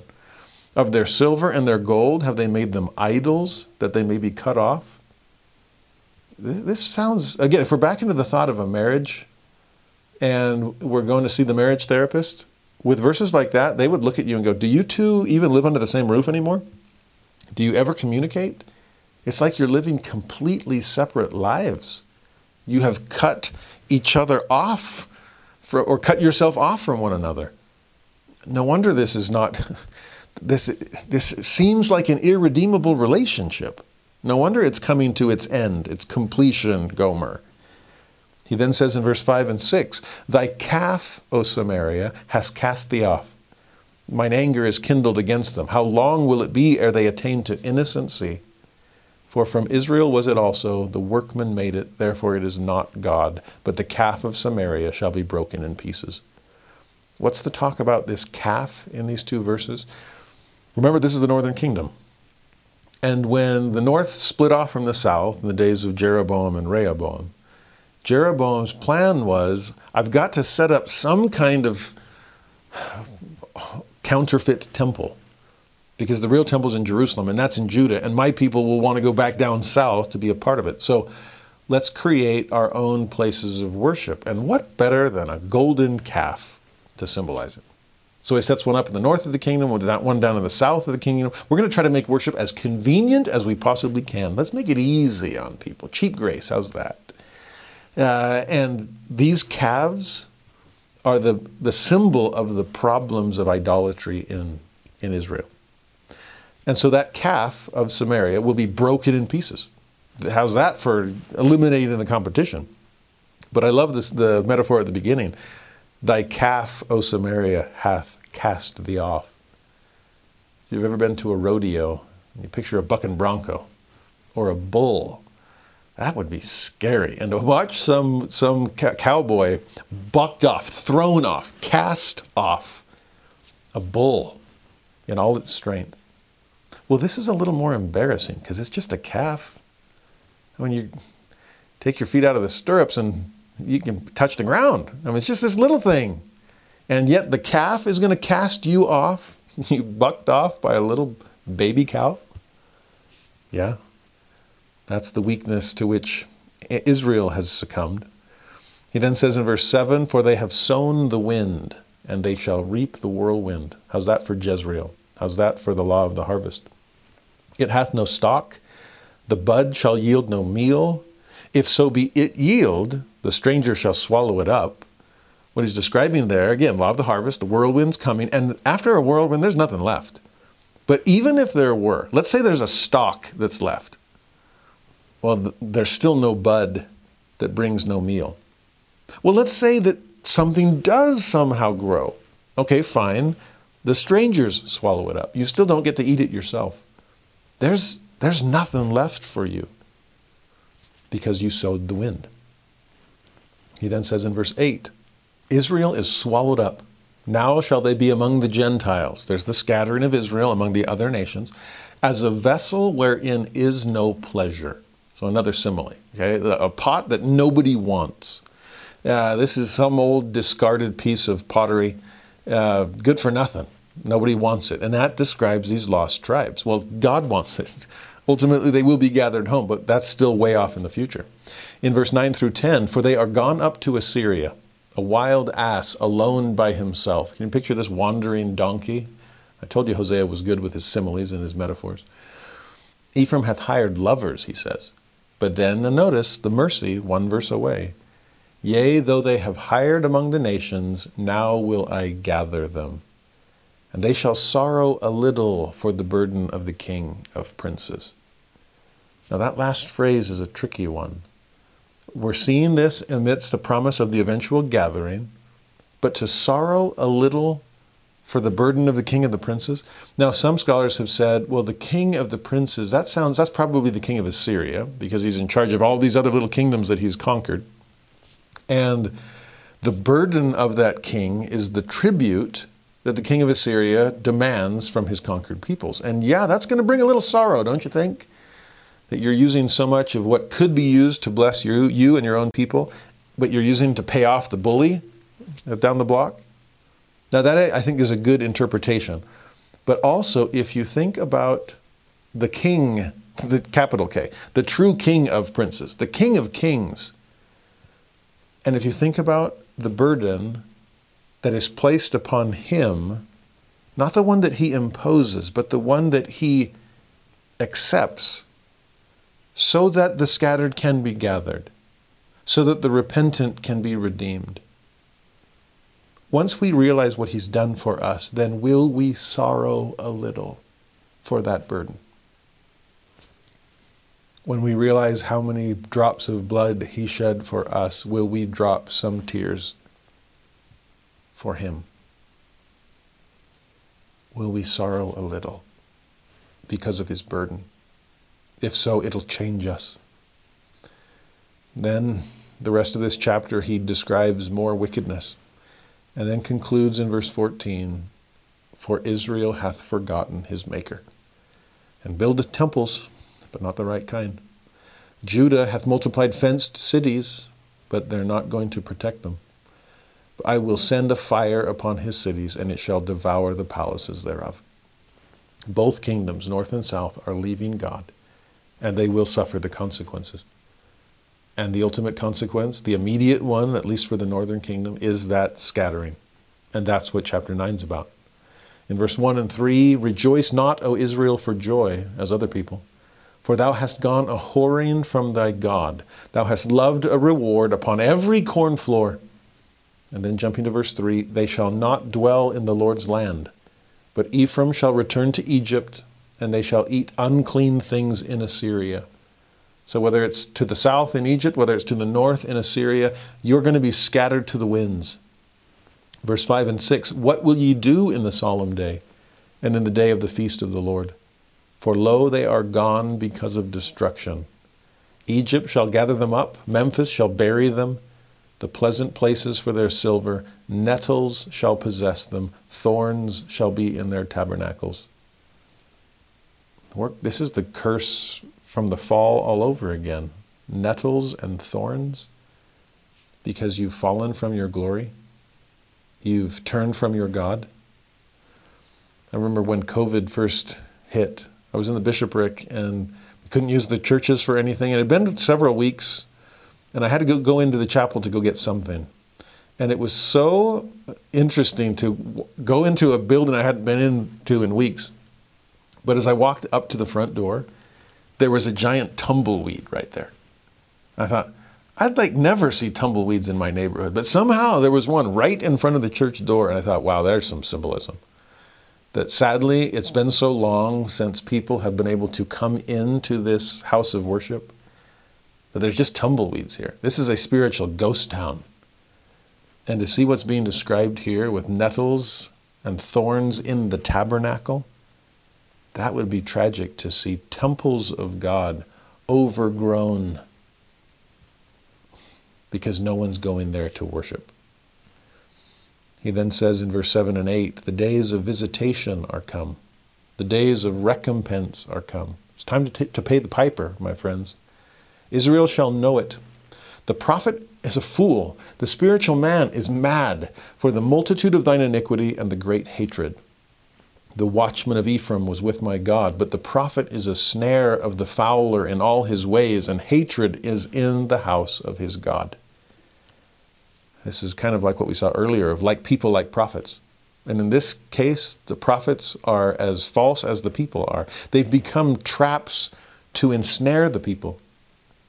And again, if you're building with untempered mortar and hiding behind a refuge of lies, if you're just scratching the itching ear and telling people what they want to hear, then yes, you are a snare of the fowler. You're trapping silly doves that were placing their trust in you. Verse 9, he then says, They have deeply corrupted themselves, as in the days of Gibeah. Therefore he will remember their iniquity, he will visit their sins. It's been a long time since we talked about Gibeah, but back in the book of Judges, it was there that this Levite his concubine was raped and murdered. Absolute devastation. Uh, the, the, to think, is society, has it descended to that level? It's one thing to call it spiritual Babylon, it's something to call it Sodom and Gomorrah, but to refer to it as Gibeah, that was an infamous moment in Israelite history. It was happening among people that should have known better. In verse 10 and 11, he then says, I found Israel like grapes in the wilderness. I saw your fathers as the first ripe in the fig tree at her first time. Now, think about those analogies. If you're in the wilderness wandering and you're just dying of thirst and, and hunger, but you find grapes there, it's okay, something that's both food and drink together. What a blessing. Or you're hungry and you see a fig tree and it's, it's early in the season, but you have some first ripe fruit. Talk about a welcome sight. Talk about wonderful potential. We're, we're going to make it. But, the verse goes on, they went to Baal Peor and separated themselves unto that shame, and their abominations were according as they loved. Ah, they were a chosen people, but they chose to reject their God. Talk about sour grapes in the wilderness. Talk about a fig tree with no figs on it. Talk about lost potential. And as a result, as for Ephraim, their glory shall fly away like a bird from the birth and from the womb and from the conception. There's another bird expression, and how's it used this time? How quickly your glory will fly away. You've scared off the God of Israel. Then, verse 12 though they bring up their children, yet will I bereave them. This is the opposite of who hath begotten me these. You had all these kids, but they're gone, they're scattered. That there shall not be a man left, yea, woe also to them when I depart from them. This is a mother losing her children. Verse 14 speaks of a miscarrying womb. Can you imagine that devastation? Expecting life, but only death presents itself? You're if, unless you repent, you're not going to be forgiven this time. And so this is a womb that's bringing forth darkness and devastation, not life and joy. You've got to change. He says in 16 Ephraim is smitten, the root is dried up, they shall bear no fruit. Yea, though they bring forth, yet will I slay even the beloved fruit of their womb. That builds on what we saw earlier about this miscarrying womb, slaying the beloved fruit. This is the opposite of the Abrahamic covenant, where to Abraham, those three P's, I will bless you with posterity like the sands and the stars. And yet here, no. That root is dried up. There is no fruit. This again, this is Malachi chopping off the family tree, no roots and branches, all you're just a, a solitary stump. What are the other P's? There's the the, pros, the, the promise of priesthood, and yet what is Hosea describing here? It's apostasy. And the third P, the promised land, oh, to gather them to a land of promise. No, they're being scattered from it because they are breaking the covenant that Abraham first made with God. There is a reversal of its results. And you're seeing it right before them. Verse 17 My God will cast them away because they did not hearken unto him, and they shall be wanderers among the nations. That's what Abraham was before this whole thing started. Leaving, wandering from Ur to Haran, down to Israel, down to Egypt, back to Israel. Do you really want to go back to before this marriage ever began? Because that's what Israel is aiming for. Now, that's all part of the law of the harvest, reaping what they sowed. And ver- chapter 10 of Hosea is more of the same. He says in verse 1 Israel is an empty vine. Compare that to the grapes in the wilderness in the previous chapter that would have given them so much hope. But nope, an empty vine now. He bringeth forth fruit unto himself. How's that for selfishness and self serving? He's not blessing the world as God first intended when he called Abraham. Nope, just fruit for himself. According to the multitude of his fruit, he hath increased the altars. According to the goodness of his land, they have made goodly images. They keep crediting false gods for their prosperity. And as a result, they keep increasing their idolatry. That's not how it's supposed to work. He says in verse 4 they have spoken words, swearing falsely in making a covenant. Thus judgment springeth up as hemlock in the furrows of the field. Now that's even worse than the empty vine or the sour grapes. Now it's growing hemlock. That's a poisonous weed, and yet it's springing up everywhere. And yes, you reap what you sow. What happens when you plant poison? It comes back to bite you, and that's what's happening to ancient Israel. In verse 5 and 6, the inhabitants of Samaria shall fear because of the calves of Bethaven. Again, that's that golden calf at Bethel. But it's said in a more sarcastic or mocking kind of way. Those calves of Bethaven. For the people thereof shall mourn over it, and the priests thereof that rejoiced on it, for the glory thereof, because it is departed from it. It shall be also carried unto Assyria for a present to King Jareb. Ephraim shall receive shame, and Israel shall be ashamed of his own counsel. You wanted those false gods to bring you glory? Uh, sorry, they're only going to bring you shame. You wanted to follow those false gods? Well, guess where they're going? Back to Assyria. And yes, you'll be scattered there as well. In verse 7 and 8, as for Samaria, her king is cut off as the foam upon the water. Talk about fleeting, like bubbles on the wave that quickly disappear. This is just like that dew in the morning or that morning cloud. No enduring obedience. It's gone. The high places also of Aven, the sin of Israel, shall be destroyed. The thorn and the thistle shall come up on their altars. They shall say to the mountains, Cover us, and to the hills, Fall on us. Thorns and thistles, back to the curse post fall. Mountains and hills fall on us. That was Alma's hope before he repented. I don't want to be seen by God's all seeing eye. What mountain can I climb beneath? No, it's the mountain of the Lord he wants us to ascend above. Come home, just change. Verse 11 And Ephraim is as an heifer that is taught, and loveth to tread out the corn. And who wouldn't love to tread out the corn if you're a beast of burden? Because there's no burden. That's the cush life if you're a heifer. What he's describing there is really fascinating. Again, Hosea is so gifted when it comes to these analogies. And he's describing Israel as an, a beast of burden with no burden to bear. Uh, you're just out there on the threshing floor and you're just supposed to walk around there's no plow to, to pull. There's no cart behind you. There's no yoke on your shoulders, actually. And according to Scripture, you're not even supposed to muzzle the ox that's trampling it. That way it can even eat while it's doing it. This is, this is the good life. And that's kind of what Ephraim or is Israel up north has been trying to do. It loves to tread out the corn. It wants this life of ease. But what happens? But I passed over upon her fair neck, this fair neck. It's never had to bear the yoke, it's always been taken care of. I will make Ephraim to ride, Judah shall plow, Jacob shall break his clods. Oh, it's finally put to the plow. You are now a beast of burden, and worst of all, you are working under the Assyrian whip. There's a heavy yoke.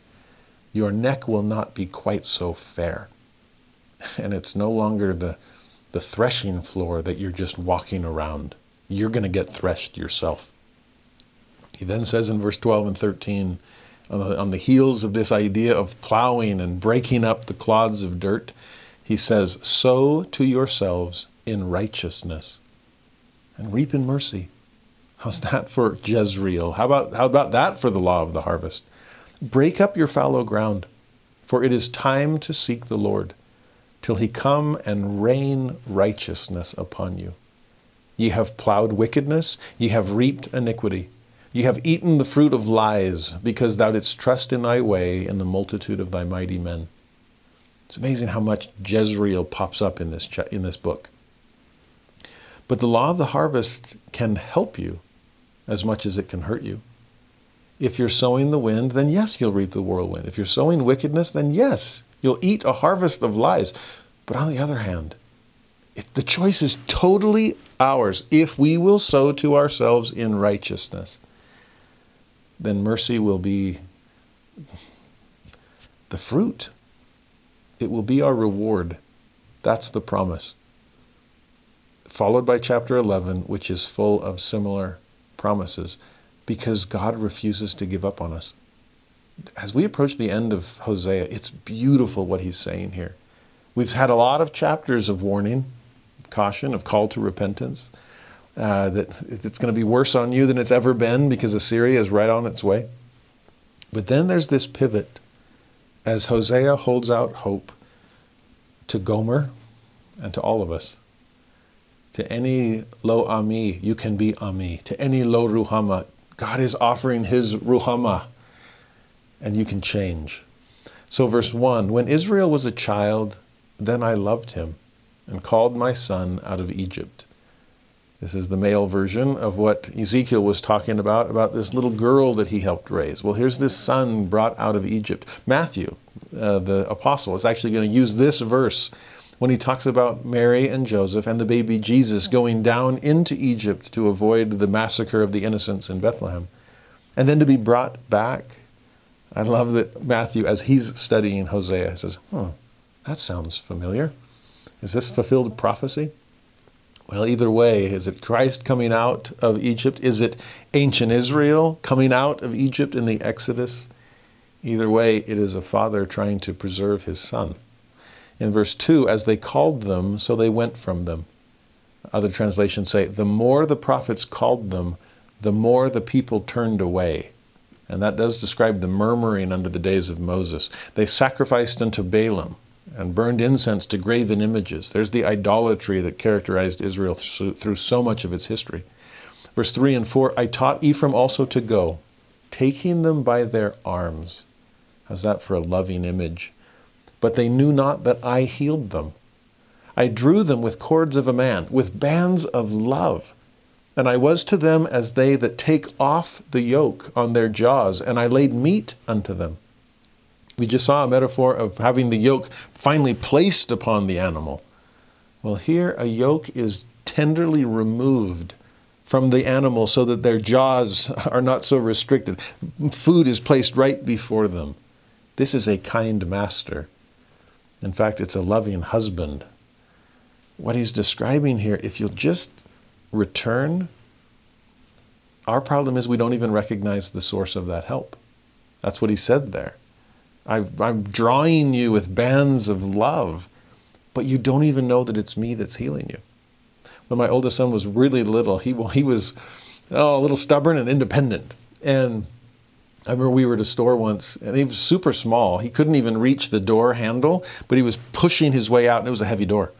And his hands were up against the glass and he's just, Ugh! and I'm like, oh, let me help you, son. And he's like, no, I can do it myself. I'm like, okay, that's fine. And man, he was using every muscle in that little body of his, and the door wasn't budging at all. But he did not want any help. And so, without him seeing, I reached over him and gave a nudge to the door handle. And it opened it just enough and gave it just enough momentum that then my son could open it the rest of the way. And once he got it there, he turned back at me with this scowl and just said, See, Dad, I can do it myself. And I smiled and said, Yep, good job. It's interesting to see how much God does for us as we scowl at Him and say, See, I can do it by myself. I hope we can grow up a little bit better and recognize the bands of love and the outstretched arms of mercy that are coming to us from our Father. He goes on and describes their more of their wickedness, tells them that because of that iniquity they're going to be brought back into bondage. It's like, were you freed from Egypt just to be brought into captivity to the Assyrians? Come on, there's there's better ways to live. And God is devastated by all of this. He says it in verse 8 and 9, powerful words. How shall I give thee up, Ephraim? How shall I deliver thee, Israel? How shall I make thee as Admah? How shall I set thee as Zeboim? And Admah and Zeboim were cities of the plain associated with Sodom and Gomorrah. He could have said, How can I abandon you? How can I leave you? How can I see this destruction happen to Sodom and Gomorrah? The fact he uses similar cities, but that are so less well known, is to me powerful. That as if God were saying, I know every single one of you, even the ones that nobody else remembers. And how can I how can I leave you to your own devices? How this is God absolutely devastated to see what is coming because of the people's wickedness. He says, Mine heart is turned within me. My repentings are kindled together. The Joseph Smith translation of that. Mine heart is turned toward thee and my mercies are extended to gather thee. And because of that compassion, that love, that ruhama, he says, I will not execute the fierceness of mine anger. I will not return to destroy Ephraim, for I am God and not man, the Holy One in the midst of thee. I will not enter into the city. Now, what's amazing about that passage? That's one worth marking and holding on to. Hosea 11, verse 8 and 9. Some scholars have even suggested that this might be the most profound passage on mercy in all the Old Testament. And it's like, really? That one? What am I missing? Well, what they notice is so often God's promises of redemption and of mercy come in response to repentance. And we've seen that here in Hosea as well, obviously. Or they'll say a lot of times God forgives the people because the prophet comes to intercede. We saw that with Moses. We've seen that with others. It's like, no, don't wipe them out. Let's just give them another chance. But what's amazing about this passage is it's not in response to repentance, because they're not repenting. And it's not in response to a prophet interceding, because that's not what Hosea is asking for right here. He's describing their wickedness and destruction is imminent and, and it's going to come because you're not going to change. And unsolicited, God initiates this part of the conversation with nothing but mercy. It's almost like he's talking to himself, and he knows what justice demands. And he knows that mercy can't rob justice, but can't it soften justice's blow? Because how can I give up my people? How can I deliver my chosen to their enemies. Yes, the Assyrians will come, and they will be the rod of my anger.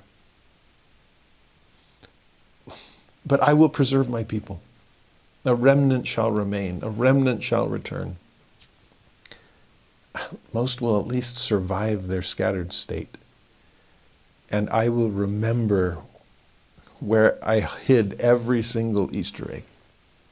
And I will send fishers and hunters to the mountains and the hills and the holes of every rock to be able to coax them back out into covenant. This is such a profound passage. My heart is turned within me. My repentings, better word, my, my compassion, my pity is kindled. All those metaphors about fire, that's not the only thing that's burning My heart is burning with compassion and mercy for my people. And I will not, I won't let them be completely destroyed. Such a profound passage. This is unmerited mercy, which seems almost an unavoidable outgrowth of the heart of God. He loves us. And nothing we do can change that. Verse 10 and 11, he then says, They shall walk after the Lord. He shall roar like a lion. When he shall roar, then the children shall tremble from the west. They shall tremble as a bird out of Egypt, and as a dove out of the land of Assyria, and I will place them in their houses, saith the Lord. I'm going to gather them from the lands of their captivity, from Egypt, from Assyria, from wherever they go. I will bring them back home, place them in their houses. That's the promise. And then verse 12 Ephraim compasseth me about with lies, and the house of Israel with deceit. But Judah yet ruleth with God and is faithful with his saints. There's still some hope here. Israel has passed the point of no return, but Judah there's, there's still a righteous remnant there. And sure enough, Judah will outlive Israel as a result. Now, chapter 12 then follows with more promise and more hope and more mercy. We're going back and forth. We saw such merciful passage, and then, ah, but Israel is still going, compassing themselves about with lies. Ah, but Judah, there's still hope down there, and I'm still working with my people. You are still my people, so hold on to that. Chapter 12, verse 1 Ephraim feedeth on wind and followeth after the east wind. Great metaphors here, too. You're eating wind, people. You're eating air. This is no substance. This is fried froth. This is, it will leave you empty and hungry and thirsty just as you were before. In fact, the east wind, that's where that's desert as far as Israel's concerned. So this is the the blisteringly hot east wind that makes all the plants wither and die. That's what you're eating, that's what you're following. He daily increaseth lies and desolation. And they do make a covenant with the Assyrians, and oil is carried into Egypt. Please, people, stop trusting in the arm of flesh. It will get you nowhere. Hope is not found in Egypt. Hope is not found in Assyria. Hope is found behind the door of hope. And who's behind it? God. Trust Him. In verse 2 through 4, the Lord hath also a controversy with Judah. So I've got a, a bone to pick with you down south there too. I will punish Jacob according to his ways. According to his doings will he recompense him. More law of the harvest there. He took his brother by the heel in the womb. That's Jacob with Esau. He's really rewinding the clock. This is where it all began. By his strength he had power with God. Yea, he had power over the angel and prevailed. There's Jacob wrestling the angel at Jacob's ladder at Bethel, a site of covenant which has been turned into a place of idolatry. He wept and made supplication unto him. He found him in Bethel, and there he spake with us. What's God trying to return them to? The good old days, when this all began someone who wanted God to prevail in his life, you can go back to those days. We can start this thing over. He says in verse 6 Therefore turn thou to thy God, keep mercy and judgment, and wait on thy God continually. Let's get back to that initial covenant relationship. Unfortunately, verse 7 and 8, he, speaking of Israel, is a merchant but the balances of deceit are in his hand. He loveth to oppress. And Ephraim said, Yet I am become rich. I have found me out substance. In all my labors they shall find none iniquity in me that were sin. Talk about feigning innocence for their ill gotten gains. Talk about serving mammon instead of serving God. You almost get a sense there that, I mean, yes, the balances of deceit are in my hand, and I love to oppress, but hey, it's made me wealthy. And isn't prosperity the sign of, of success? Isn't, uh, isn't it part of the Abrahamic covenant? And hey, I'm prospering, so I must be living in my part. Oh no, the rain falls on the just and the unjust. Be careful. Don't. This is the opposite of what Job's problem and his people's problem were of sin equals suffering, when that's not always the case. It sometimes is, but not always, at least not always in this life. Next life, yeah, that'll, that'll come true every time. But the opposite, if sin equals suffering, then isn't prosperity, well, doesn't righteousness bring prosperity? Or vice versa, isn't prosperity evidence that you've been righteous? I think sometimes we fall into that in our own day with some kind of prosperity gospel mentality. And if I can look successful temporally, people will assume I'm living successfully spiritually. And, and that's a problem because that's not the case here. This is deceit, this is oppression, this is temporal wealth without spiritual substance. But then notice what God says in 9 and 10. Again, mercy just a verse away. I that am the Lord thy God from the land of Egypt will yet make thee to dwell in tabernacles. I'll still give you a place to stay, to live, to dwell with me. As in the days of the solemn feast, it's like the feast of Passover or the feast of tabernacles, the celebration of deliverance and guidance through the wilderness. Hope is not lost. That door is still open. Israel will be redeemed and come home. I've got a tabernacle for you. I have also spoken by the prophets and will continue to do so. I have multiplied visions and used similitudes by the ministry of the prophets. And he's doing just that with Hosea. Talk about using similitudes. Oh, yeah. And multiplying visions. Joel will talk about that in just a moment. But what he's doing, I, I brought you out of Egypt when I sent Moses. I'll bring you out of Assyria as I send hunters, hunters and fishers. I will keep sending prophets and speaking to you by them. They will multiply visions. They will use similitudes. God's pulling out all the stops as he's trying to help his people change. And then 13 and 14, and by a prophet the Lord brought Israel out of Egypt. There's Moses. And by a prophet was he preserved. There's more Moses and Joshua and Samuel and Elijah and Elisha, and you name the list. Hosea's in there. God always serves his people, calls his people through his servants. But Ephraim provoked him to anger most bitterly. Therefore shall he leave his blood upon him, and his reproach shall his Lord return unto him. Oh, bad news there. Despite all that God is doing, sending prophets, a, a multitude, a, a, a cloud of witnesses. They're trying to blow that cloud away. But again, hope is not lost. God will keep working on us.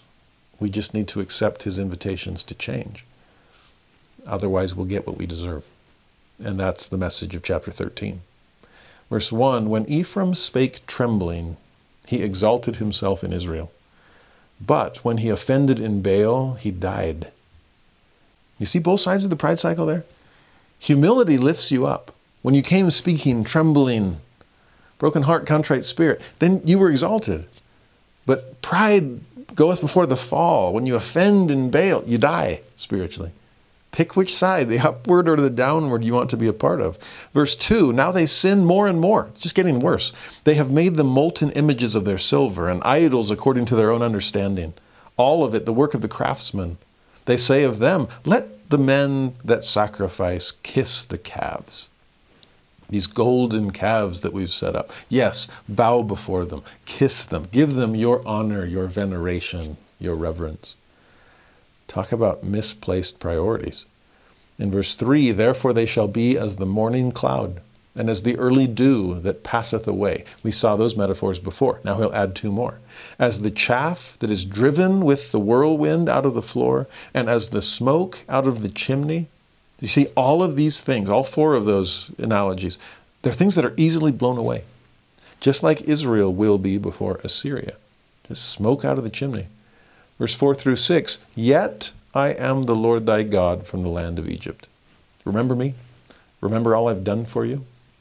I'm good at getting people out of bondage if you'll just turn. Thou shalt know no God but me, for there is no Savior beside me. Baal will not deliver you. I'm your only hope.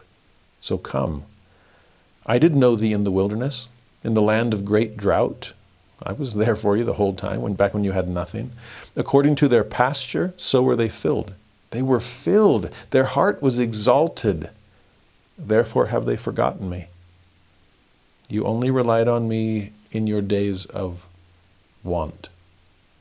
But once I blessed you, you forgot me. in your times of prosperity. Back to the pride cycle? Exactly. So, verse 7 and 8, therefore I will be unto them as a lion. Still not scared enough for you? As a leopard, by the way, will I observe them. Still not scared enough? I will meet them as a bear that is bereaved of her whelps, and will rend the caul of their heart, and there will I devour them like a lion, the wild beast shall tear them. Whew, pick your, your wild animal. And whichever one scares you into repentance, then run away from the consequences of your sin. Is it a roaring lion? Is it a devouring leopard? Is it a mama bear? I mean, that's what he says at the end a bear bereaved of her whelps. If you've ever seen a mother go full mama bear on someone, that might be the scariest of them all. Uh, there's righteous indignation, there's protecting her cubs, and that's God. So please don't make God go full mama bear on you. Okay, Israel? Verse 9 through 11 O Israel, thou hast destroyed thyself, which means you have no one to blame but yourself but in me is thine help. You see, there's God still there to save, to forgive, to, to redeem. I will be thy king. Where is any other that may save thee in all thy cities? And thy judges of whom thou sayest, Give me a king and princes. I gave thee a king in mine anger, and took him away in my wrath. I wonder if he's referring to King Saul there. You wanted a king. It was the wrong idea, but I gave it to you. I gave you the best I could, and yet he that led to a downfall. Same with David, same with Solomon. I'm the only king in whom you can trust. So turn to me and quit destroying yourself. I will be your king. Will you be my people? Or, or, or is it lo ami still to this day? Verse 12 The iniquity of Ephraim is bound up, his sin is hid. Now that sounds pretty good. Okay, he's hidden his sin. That's as he repented. No, other translations make that more clear. The New International Version, the guilt of Ephraim is stored up. His sins are kept on record, which means we haven't repented because God still remembers them. He can't erase those sins. We haven't offered them up to Him. In verse 13, the sorrows of a travailing woman shall come upon him.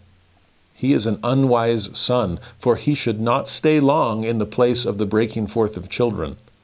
Now, that's a really odd one, and it's a mixed metaphor because at one point you're the woman in travail, and then in the next breath, you're the child in, as your mom's in labor, but you refuse to come out of the womb.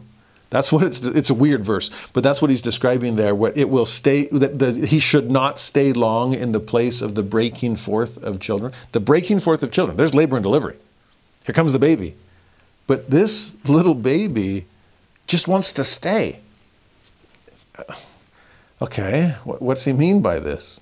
Again, like I said, mixed metaphor. If you're the mother here, you're feeling the pains of travail. And, and that's the agonies of Assyria on, on its way. Because you refuse to come and see the light of day, you'd rather hide there within what you think is the safety of the womb. You can't stay there forever, trust me. You have to come forth and expose yourself to the light of day and let God see your sins so he can redeem you. Fascinating. Again, Hosea has so many different similes, metaphors, symbols that he's trying to get used to get across. Now, he goes on bad news, what we've seen so far, is always accompanied by good news. So look at verse 14 and 15. I will ransom them from the power of the grave, I will redeem them from death. O death, I will be thy plagues. O grave, I will be thy destruction. But still, in the meantime, because of their wickedness and their unwillingness to change, repentance shall be hid from mine eyes. Though he be fruitful among his brethren, an east wind, that's the destructive type, shall come. The wind of the Lord shall come up from the wilderness, and his spring shall become dry, and his fountain shall be dried up. He shall spoil the treasure of all pleasant vessels. Interesting that back and forth and back and forth, Hosea is swinging the pendulum between wickedness and forgiveness. Because that's kind of what we do as we go round and round the pride cycle. And presuming upon His grace in those moments of forgiveness and swinging back to our wickedness until consequences come to, to shock us back into our senses. Which side are we going to finally end up on? I wish we could stick with the first half of that passage. When you're so full of faith in God that you can even talk smack to sin and death themselves. I love that. Oh, death, I'll be your plagues. Oh, grave, I'll be your destruction. It's what Abinadi said in talking smack. It's what Paul said in talking smack. Similar language where, oh, grave, where is thy victory? Oh, death, where's your sting? That takes a lot of courage to talk down the grim reaper. But that's the courage that comes through our covenants with Christ, the resurrection. The third day, he will raise us up. But then the chapter ends, verse 16, because if we don't take God's offer of mercy, if we don't repent, what will happen? Samaria shall become desolate, for she hath rebelled against her God. They shall fall by the sword, their infants shall be dashed in pieces, and their women with child shall be ripped up. That is as horrific a prophecy as you'll find. Talk about a complete lack of mercy on Assyria's part, because Israel wouldn't take God's offer of mercy on his part. Talk about not even just lack of mercy, but lack of humanity. What you're doing to children, to pregnant women. But what do you expect when you leave the source of all mercy behind? There's no mercy or humanity left. And so, with that stark reality staring them in the face, when they get to the completeness, the Gomer of their wickedness, if people won't change when invited to, no wonder this final chapter of Hosea, chapter 14, is his final plea to repent. This is the husband seeking one last chance. Can I at least talk to Gomer? just listen to me one more time before you finally just leave once and for all for good. This final message is such a beautiful one. He says in verse 1 and 2, O Israel, return unto the Lord thy God. Please repent. Come home, honey. The children miss you. I miss you. It doesn't matter what you've done or what you've been doing. We can leave that all behind us. Just return to the Lord thy God. For thou hast fallen by thine iniquity. Take with you words and turn to the Lord. I love that invitation. Take words. Take the Lord at his word. Bring with you the promise of his forgiveness. He'll honor it. If you're scared, bring your scriptures with you when you go talk to the bishop and say, Bishop, I see all these passages in scripture that talk about mercy. Are they true? and let your bishop reassure you that they all are. Come with words. And these words of reassurance are what invite you to come back to God. So take with you words, turn to the Lord, say unto him, Take away all iniquity and receive us graciously. So will we render the calves of our lips. That last phrase is hard to understand in the English Standard Version. And we will pay with bulls the vows of our lips. In other words, we'll offer true sacrifices once again. And they won't just be the outward type. That will be an outward symbol of an inner reality. And those outward actions will show inward attributes. I'm changing. I'm giving you a broken heart and a contrite spirit because your word said that's what you wanted.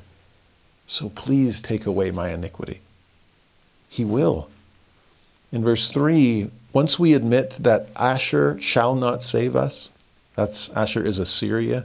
When we recognize that Assyria can't help because Assyria is the problem, not the solution.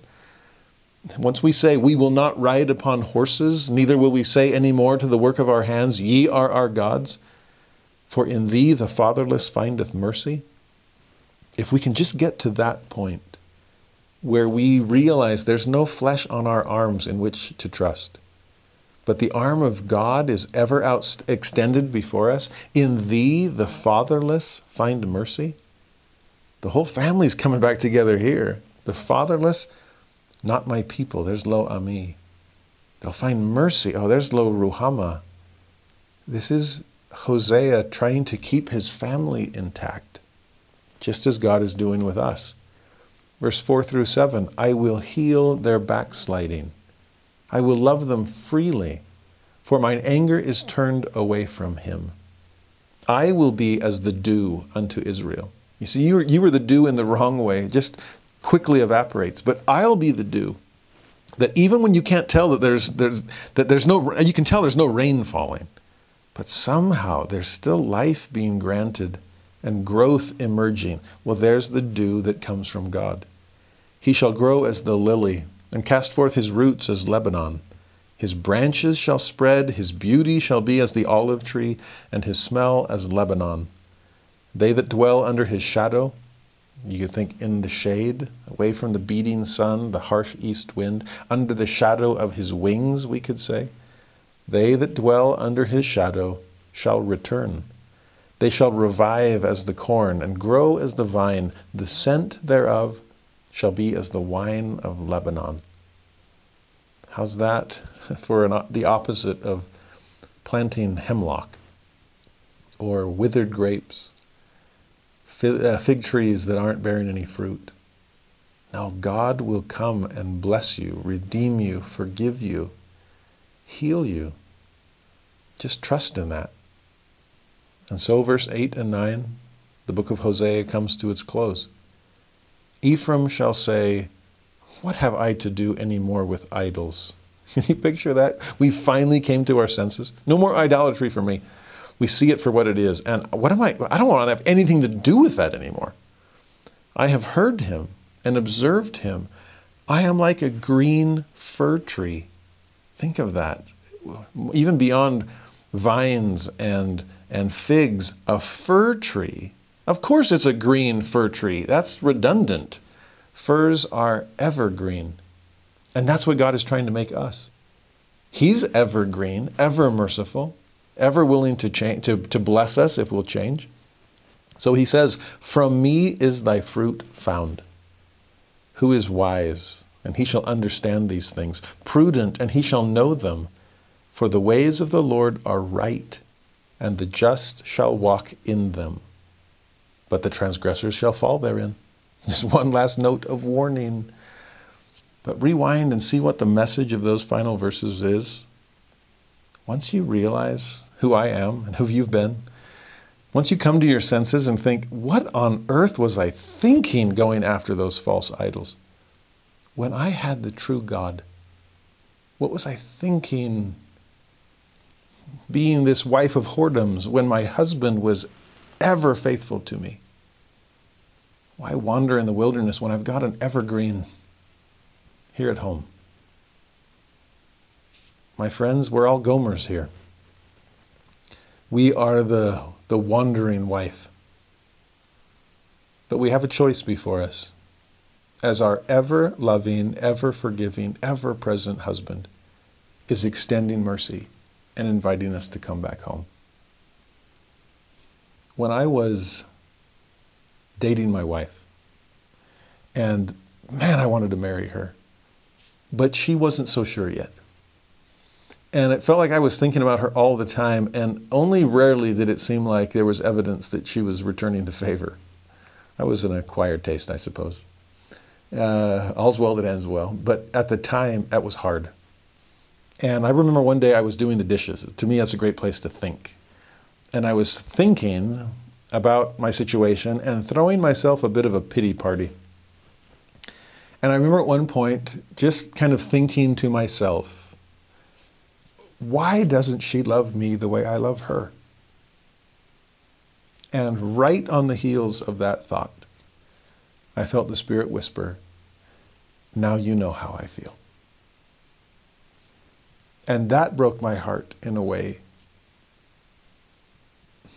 that it hadn't been broken before. I'm grateful to report that my wife eventually caught up to me as far as how much she loves me and how much I love her. I pray for the day where I can do the same and catch up to God. and love him as much as he loves me. With a love that is so forgiving, so full of mercy. A Hosea who never gives up on Gomer, who never says it's come to its completion. No, you can be my people, Ammi. You can receive my mercy, Ruhamah. I have planted those promises, Jezreel, and they will grow up with the fruits of forgiveness. That is the message of Hosea, one of the most merciful books you'll ever see in the Old Testament. That is what Hosea is all about. That is Hosea. That is Yeshua. That is Jesus. Now, it's hard to follow Hosea. But if I had to pick a prophet to do it, Joel is not a bad choice. The book of Joel, with his three brief chapters, is all we get from him. I wish we had more. We'll see him scattered elsewhere in Scripture when Peter quotes him, for example, when the restoration fulfills some of his prophecies. The tricky part about the book of Joel is we don't know when it fits. Uh, like I said, most of these so called minor prophets are clustered around the destruction of the northern kingdom in Israel or the destruction of the southern kingdom of Judah. Are the Assyrians the enemy? Are the Babylonians the enemy? Let me know. Well, the hard part about the book of Joel is he never mentions the Assyrians or the Babylonians, and that would have been helpful to place him chronologically. Instead, he talks about enemies like Philistines and Phoenicians and Edomites and Egyptians, and so some scholars say, oh, it must be beforehand because those were some of Israel's earlier enemies. So some place Joel as the first of the minor prophets. But then again, he also mentions the Greeks, and they're the later ones. So some say, well, maybe he's the last of the minor prophets, because the Greeks are an enemy by then, post Persian period. Then some say, well, maybe some of it was written before and some of it was written after, and uh, it's just one big confusion. He's one of the minor prophets that's hardest to, to, to date. But maybe that's a good thing. Because he seemed to care a whole lot more about our day than his day anyway. And so much of his writing is focused on the last days. We saw some of that in Hosea. That's the day when finally the family comes back together. Joel will do similar things. So as we turn to the book of Joel and see what he's writing, how oh, please see his message directed to you very personally. He was a prophet with his eye on the last days. Chapter 1, verse 1 The word of the Lord that came to Joel, the son of Pethuel. Hear this, ye old men. Give ear, all ye inhabitants of the land. Hath this been in your days, or even in the days of your fathers? In other words, has anything like this ever happened before? Well, tell your children of it, and let your children tell their children, and their children, another generation. The message I have to share are things that have never happened before and things that you will want to pass down generation to generation to generation. Does that sound like he's trying to get us prepared for these final days? These are words that need to be passed down. Verse 4 That which the palmer worm hath left hath the locust eaten. That which the locust hath left hath the cankerworm eaten. That which the cankerworm hath left hath the caterpillar eaten. Now, there's some disagreement here. Are there are these four different species of insect? Palmer worm to locust to cankerworm to caterpillar. Or others say, yeah, King James translators, they should have known their locusts a little bit better. Maybe there are not many locusts up in London. Because these might simply be four different stages in the life cycle of a locust. Either way, what he's describing here is mass devastation. If, you're, if you know your early church history, think about the plague of grasshoppers in Salt Lake that were gobbling up everything, and the seagulls had to come in to save the day. Well, there's no seagulls for this one. This is an absolute locust uh, infestation to the point that what one cycle or stage left behind is just gobbled up by the next, or the next, or the next, until there's nothing left. This could fit in well in the days of the Assyrian destruction. It could fit in well in the days of the Babylonian destruction, or the destruction by the Romans, or the destruction at Armageddon and the end of the wicked world. That's why Joel is so applicable and relevant throughout history. But here's the message if this is what is bearing down on you, verse 5 through 7 Awake, ye drunkards, and weep and howl, all ye drinkers of wine, because of the new wine, for it is cut off from your mouth. For a nation is come up upon my land strong, without number, whose teeth are as the teeth of a lion, and he hath the cheek teeth of a great lion. He hath laid my vine waste, and barked my fig tree. He hath made it clean bare, and cast it away. The branches thereof are made white. This is complete destruction. So forget the locusts. Were they literal? I don't know. Doesn't matter. But there is a literal enemy on its way bearing down upon you, and you better wake up, you sleepers. You better get sober, you drunks, because it's time to prepare. In fact, it's past time. Couldn't you hear the buzzing of the locusts off in the distance? Aren't these prophets trying to raise a warning voice? Are we changing and preparing? Verse 8 through 10 Lament like a virgin girded with sackcloth for the husband of her youth. The meat offering and the drink offering is cast off from the house of the Lord. The priests, the Lord's ministers, mourn. The field is wasted, the land mourneth, for the corn is wasted, the new wine is dried up, the oil languisheth. Connecting the temporal with the spiritual here, no wonder there's no offerings at the house of the Lord. The people have nothing to offer, there's nothing left. A meat offering, all the animals have died. A grain offering, it's all been eaten up by the locusts. Do we have anything to give God? Or has our wickedness consumed all of that till we have nothing left? If so, verse 11 through 12, be ye ashamed, O ye husbandmen. Howl, O ye vine dressers, for the wheat and for the barley, because the harvest of the field is perished the vine is dried up, and the fig tree languisheth, the pomegranate tree, the palm tree also, and the apple tree, even all the trees of the field are withered, because joy is withered away from the sons of men. This is imagery of absolute devastation, of drought, of famine, of sorrow, of mourning. These are dark days that Joel is describing. Do they sometimes seem fitting? For the world that we live in? In verse 13, gird yourselves and lament, ye priests. Howl, ye ministers of the altar. Come, lie all night in sackcloth, ye ministers of my God. For the meat offering and the drink offering is withholden from the house of your God. So much focus here in Joel on worship, on offerings, on the temple, which again would point us to these last days. Think as we get closer and closer to Armageddon, and temples dot the earth as pinpoints of brilliant light that shine against a backdrop of devastating darkness. These are the last days that Joel is describing and trying to prepare us for. He says in verse 16 through 18 Is not the meat cut off before our eyes? Yea, joy and gladness from the house of our God? The seed is rotten under their clods. The garners are laid desolate. The barns are broken down, for the corn is withered. How do the beasts groan? The herds of cattle are perplexed because they have no pasture. Yea, the flocks of sheep are made desolate. Now, I probably could have skipped a lot of this and just summarized it from the start, saying, hey, there's this locust infestation, there's this destruction and devastation until there's nothing left. And that's pretty much what he'll say for the rest of chapter 1. That's true. That's a good, quick way to summarize Joel chapter 1.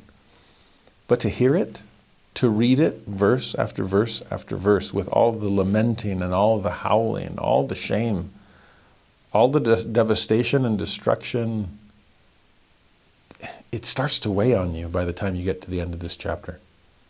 You start wondering is there any hope ahead? Any better days, or is, have we passed the point of no return? Are we staring down the barrel of Armageddon and this is the end? Well, if so, look at the end of this chapter, verse 19 and 20. O Lord, to thee will I cry. That's the solution. That's our only hope. For the fire hath devoured the pastures of the wilderness, and the flame hath burned all the trees of the field. The beasts of the field cry also unto thee, for the rivers of waters are dried up. The fire hath devoured the pastures of the wilderness. These are the fires of consequence. and they are burning everything in their path. If only there were rivers of water, rivers of living water to put out these fires, to quench their thirst. Think about Ezekiel's vision of a river of living water flowing out from beneath the temple. Think about John the Apostle's visions at the end of the book of Revelation, where rivers of water flow out from the tree of life. That's what we're hoping for. It's what we're waiting for. It's what we're preparing for as we're digging wells and praying for living water to spring up within us unto everlasting life. That is our only hope in these last days. And those are the days that Joel describes even more graphically in chapter 2. Verse 1 and 2, he says, Blow ye the trumpet in Zion. Sound an alarm in my holy mountain. Picture those ram horns. And, and there they are. If the trumpet gives an uncertain sound, Paul says, who will rally for the, va- for the battle? Well, this is a clear sound. The trumpet in Zion is sounding an alarm from the holy mountain of the Lord. Watchmen on the tower, looking out, seeing afar off the enemy gathering and coming. What are they saying to help us prepare? He says, Let all the inhabitants of the land tremble, for the day of the Lord cometh, for it is nigh at hand. A day of darkness and of gloominess, a day of clouds and of thick darkness, as the morning spread upon the mountains. A great people and a strong, there hath not been ever the like, neither shall be any more after it, even to the years of many generations. Perfect description of the last days, these days of trouble and gloom. General darkness, in need of pinpoints of brilliant light shining from the tops of these mountains of the Lord. This is the prophet, the watchman on the tower, trying to rally the troops. And it's been amazing, even these last few years, to hear President Nelson, as the Lord's watchman, blowing a trumpet in Zion, sounding an alarm from the holy mountain. How's this for a quick review? April of 2018, his first general conference. In fact, even before that, he's sounding an alarm to stay on the covenant path. He invites us to increase our capacity to receive revelation, to minister to the one. He asks the youth to join the Lord's battalion to gather scattered Israel. Six months later, the trumpet sounds again, October of 2018. Create a home centered church. Gather Israel on both sides of the veil. Fully take upon yourself the name of Christ both individually and institutionally. Six months later, April 2019, he blows the trumpet in Zion again. Embrace a life of repentance. Focus on the covenants of the temple. How's that for an alarm from the holy mountain? Six months later, October 2019, access the power of God in your life. Seek the treasures to be found only in the temple. Serve all those around you in need. Six months later, April 2020, put faith in Christ into action and hear him. Two word trumpet blast that has been echoing ever since. October of 2020, never stop preparing. Let God prevail in your life. April 21, remove the spiritual debris from your life. Have faith to move mountains. October 21, strengthen your spiritual foundation. Make time for the Lord. April 2022, build your spiritual momentum. You'll need it to push your way through the last days. And then October 2022, overcome the world. Come out, ye that be clean, ye that bear the vessels of the Lord. What an alarm from God's holy mountain. What a trumpet from Zion. Do we sense our, the timetable? Do we understand what we're up against? And are we willing to live worthily and righteously in the last days? In verse 3, Joel says, A, de- a fire devoureth before them, and behind them a flame burneth. Oh, we're surrounded here. The land is as the Garden of Eden before them, and behind them a desolate wilderness. Yea, and nothing shall escape them. We're going from Eden to Armageddon. We're going from abundance to barrenness from peace to war, from love to hate. It was, it was Eden before. And then this marching host, these, that's why locusts are such a great metaphor for it. Because they're just, I mean, it's one of the plagues of Egypt. They're going to consume everything in their way. What looked like Eden ahead of us as we then march through it looking for whatever scattered kernels might remain. It's Armageddon in the rearview mirror. How will we live? In verse 4 through 6, the appearance of them is as the appearance of horses and as horsemen. So shall they run. Like the noise of chariots on the tops of mountains shall they leap, like the noise of a flame of fire that devoureth the stubble, as a strong people set in battle array. Before their face the people shall be much pained, all faces shall gather blackness. Have you seen Lord of the Rings? Or even better, read it? These massive battles. Oh, the siege of Helm's Deep, the final battle at the city of the king, and to see the, the armies of the orcs spread off as far as the eye can see. Oh, yeah, I think my face would gather blackness. I think I would look pained and afraid. What are we to do against such odds? How do we raise righteous children in a day of darkness? How do we shine as lights in the world? How do we navigate exile in Babylon. In verse 7 through 9, they shall run like mighty men. This is charging like fearless warriors. They shall climb the wall like men of war.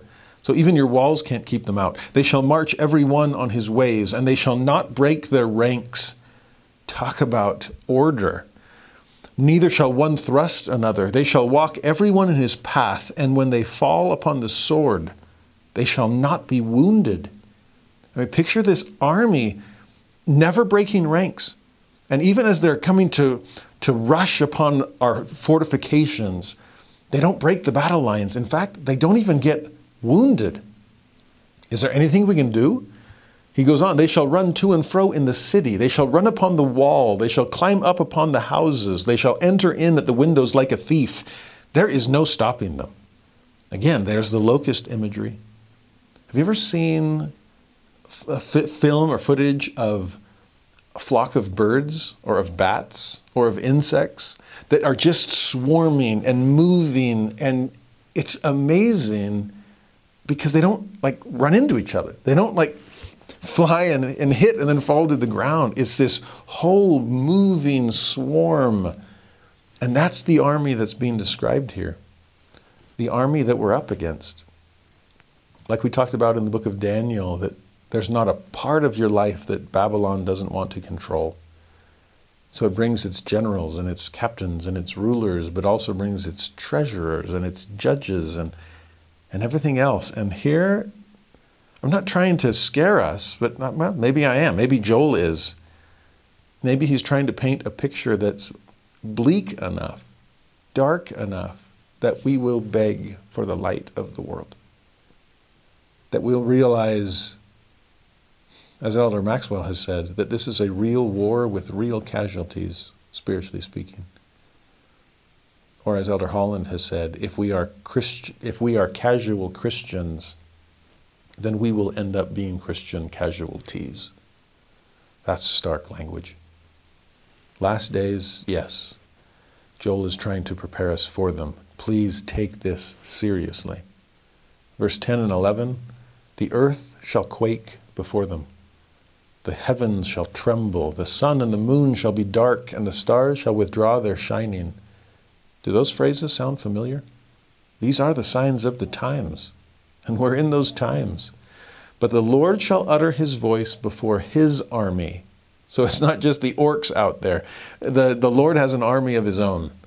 For his camp is very great, and we're a part of it. He is strong that executeth his word.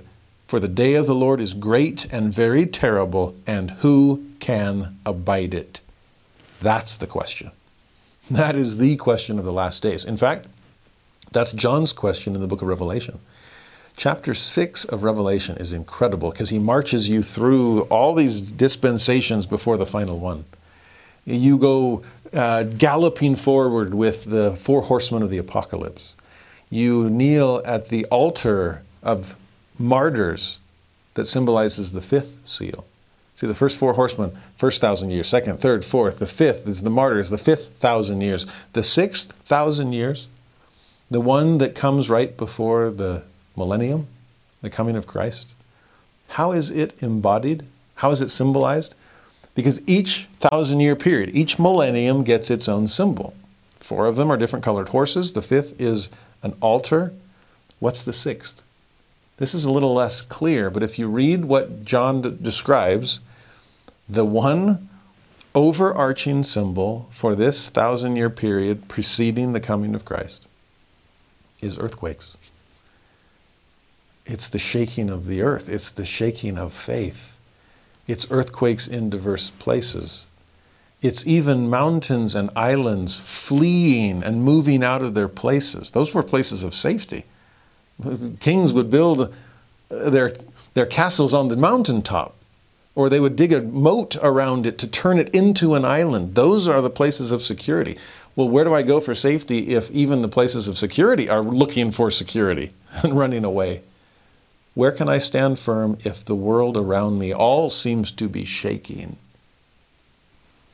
I felt strongly about naming this channel Unshaken when we first started it two years ago. Because I pray we can make it through our days of shaking and be able to stand. The way Joel ends this question or ends this verse, who can abide it? is the way John ends Revelation chapter 6. Who shall be able to stand? That is the question. The answers start coming in verse 12. Therefore also now, saith the Lord, turn ye even to me with all your heart, and turn is repentance. So please repent with all your heart, with fasting, with weeping, with mourning, and rend your heart and not your garments, and turn unto the Lord your God. That's real repentance. That's broken heart and contrite spirit. That's inward and not just outward. It's too easy to tear your clothing. No, you need to tear your heart. Do it on the inside.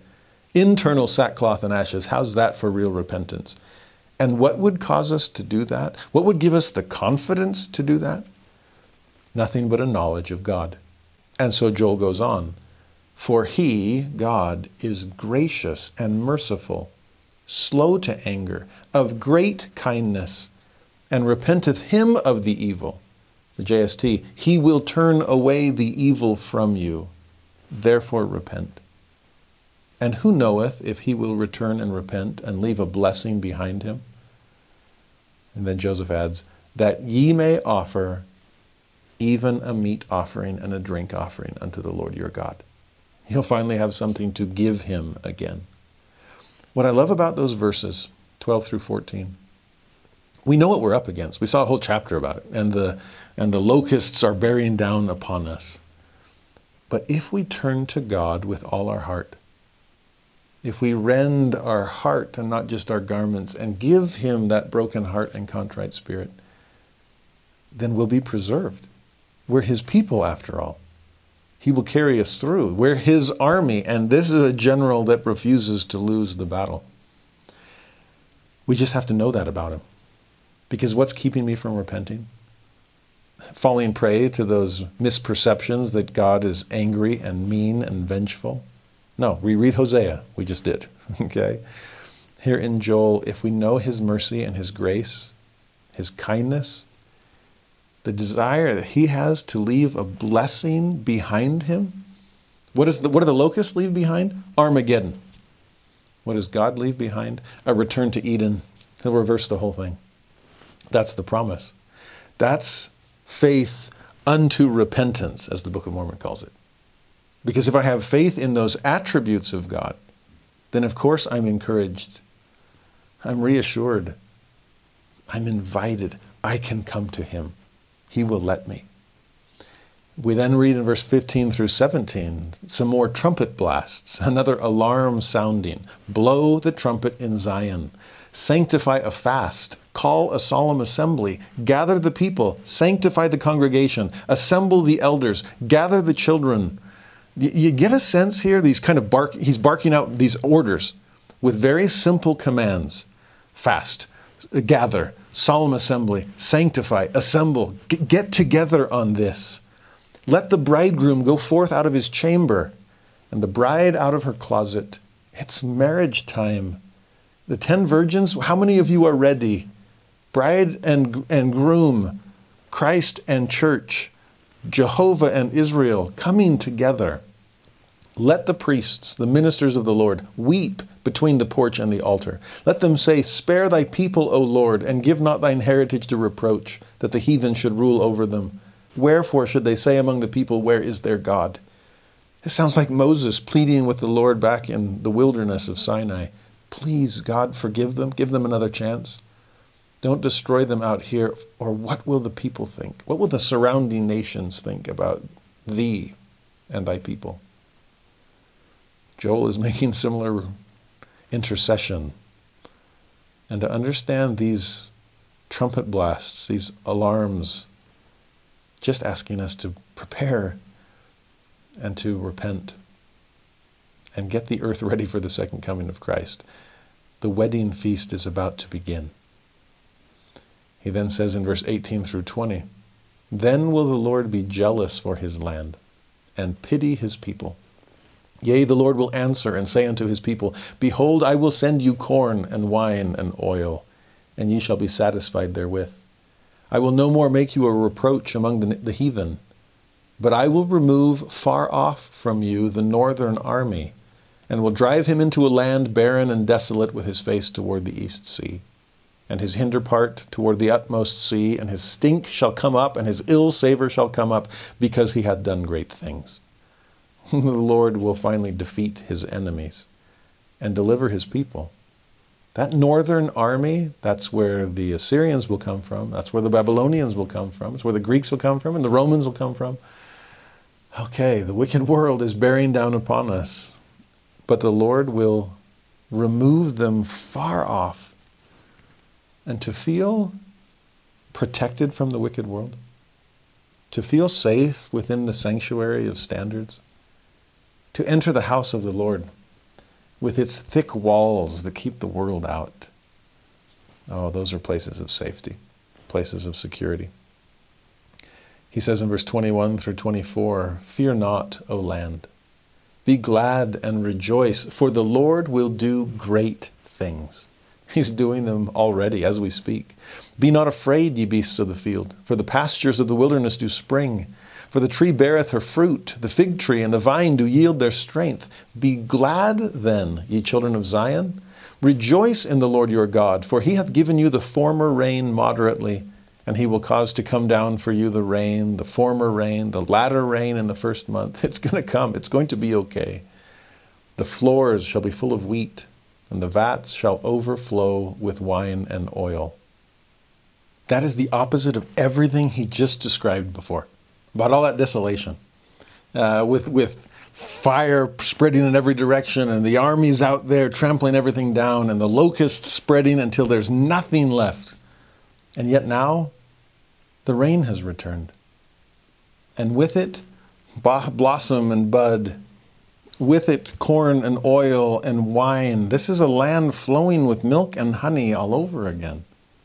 God has reversed the war is over and peace can return.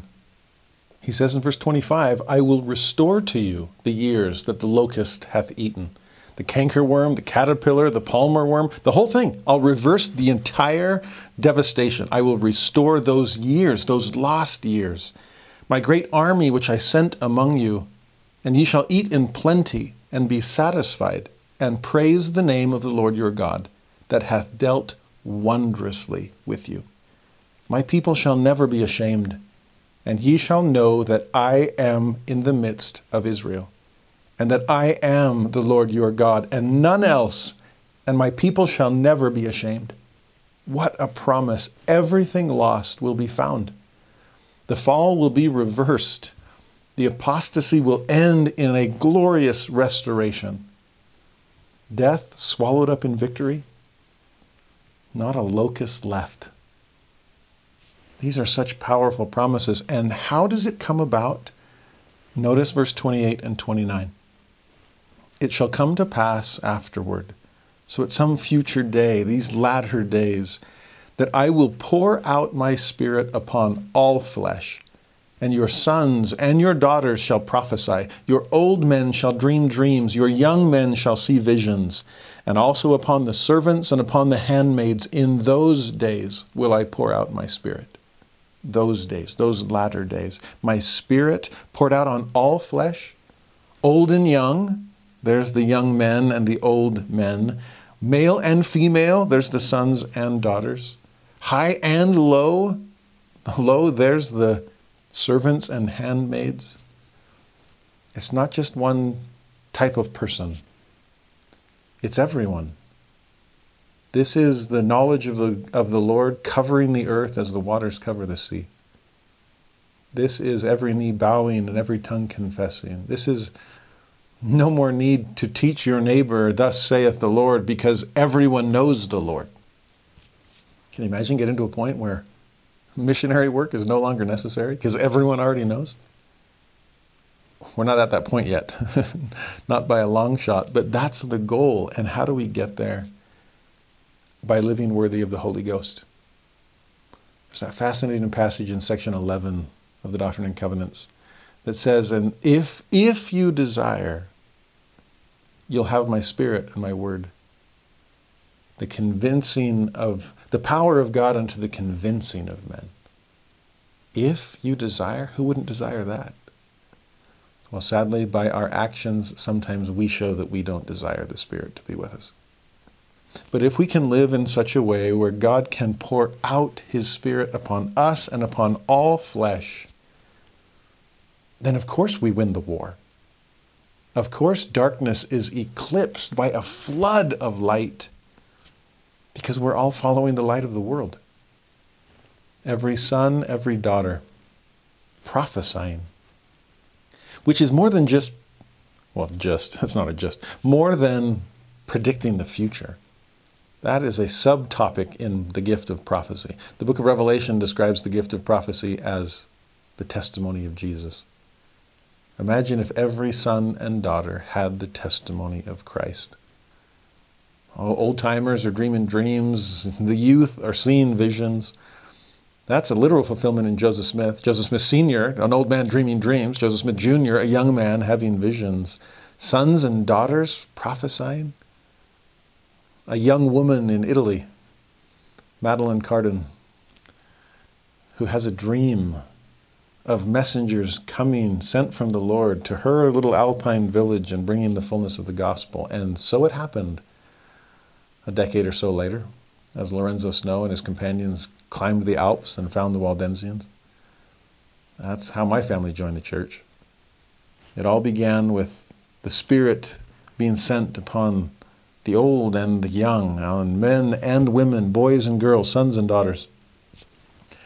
That's how the work will continue to go forth. Until verse 30 through 32, the final day comes when I will show wonders in the heavens and in the earth, blood and fire and pillars of smoke. The sun shall be turned into darkness, the moon into blood, before the great and terrible day of the Lord. And it shall come to pass that whosoever shall call on the name of the Lord shall be delivered. For in Mount Zion and in Jerusalem shall be deliverance, as the Lord hath said and in the remnant whom the Lord shall call. That is such an important prophecy. That is the end times. That is the last days. Those are the signs of the times blood, fire, smoke, darkness, a great and dreadful, great and terrible day. But safety where? In Mount Zion? Deliverance where? In Jerusalem? New or old? That's the remnant that the Lord is calling, and that remnant is returning to the covenant of Christ. That is God sending out His word and His sheep hearing the voice of the Good Shepherd.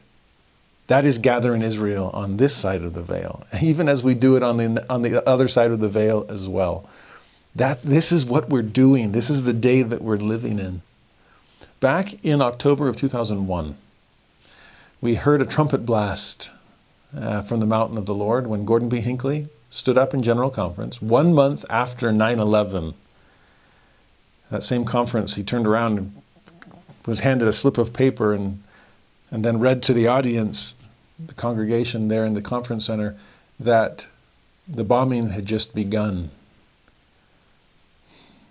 as the war in Iraq had be, was beginning. It was an intense time, as you all remember who were old enough.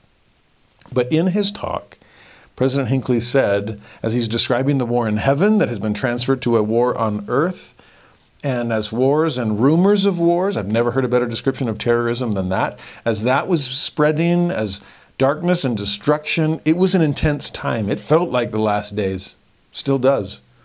But in that context, President Hinckley stood up and said, The vision of Joel has been fulfilled, wherein he declared, and then he quoted the end of Joel 2, like we just did, about the Spirit being poured out on sons and daughters, about darkness and devastation and blood and fire and smoke, but about Mount Zion and about Jerusalem.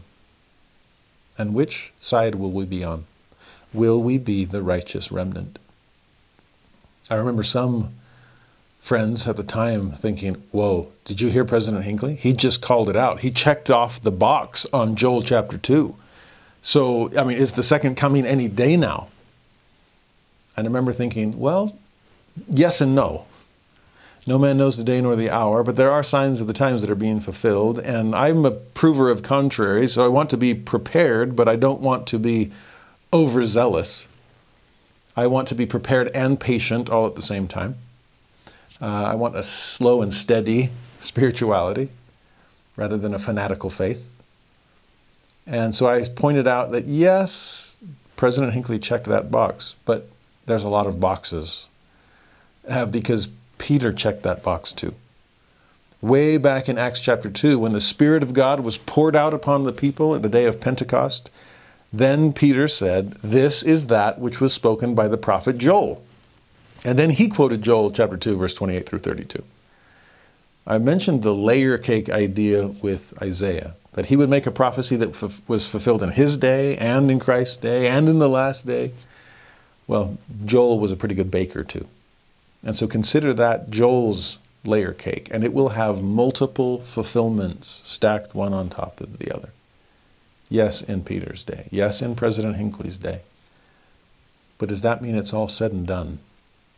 Or is there yet some blood and fire and smoke to come?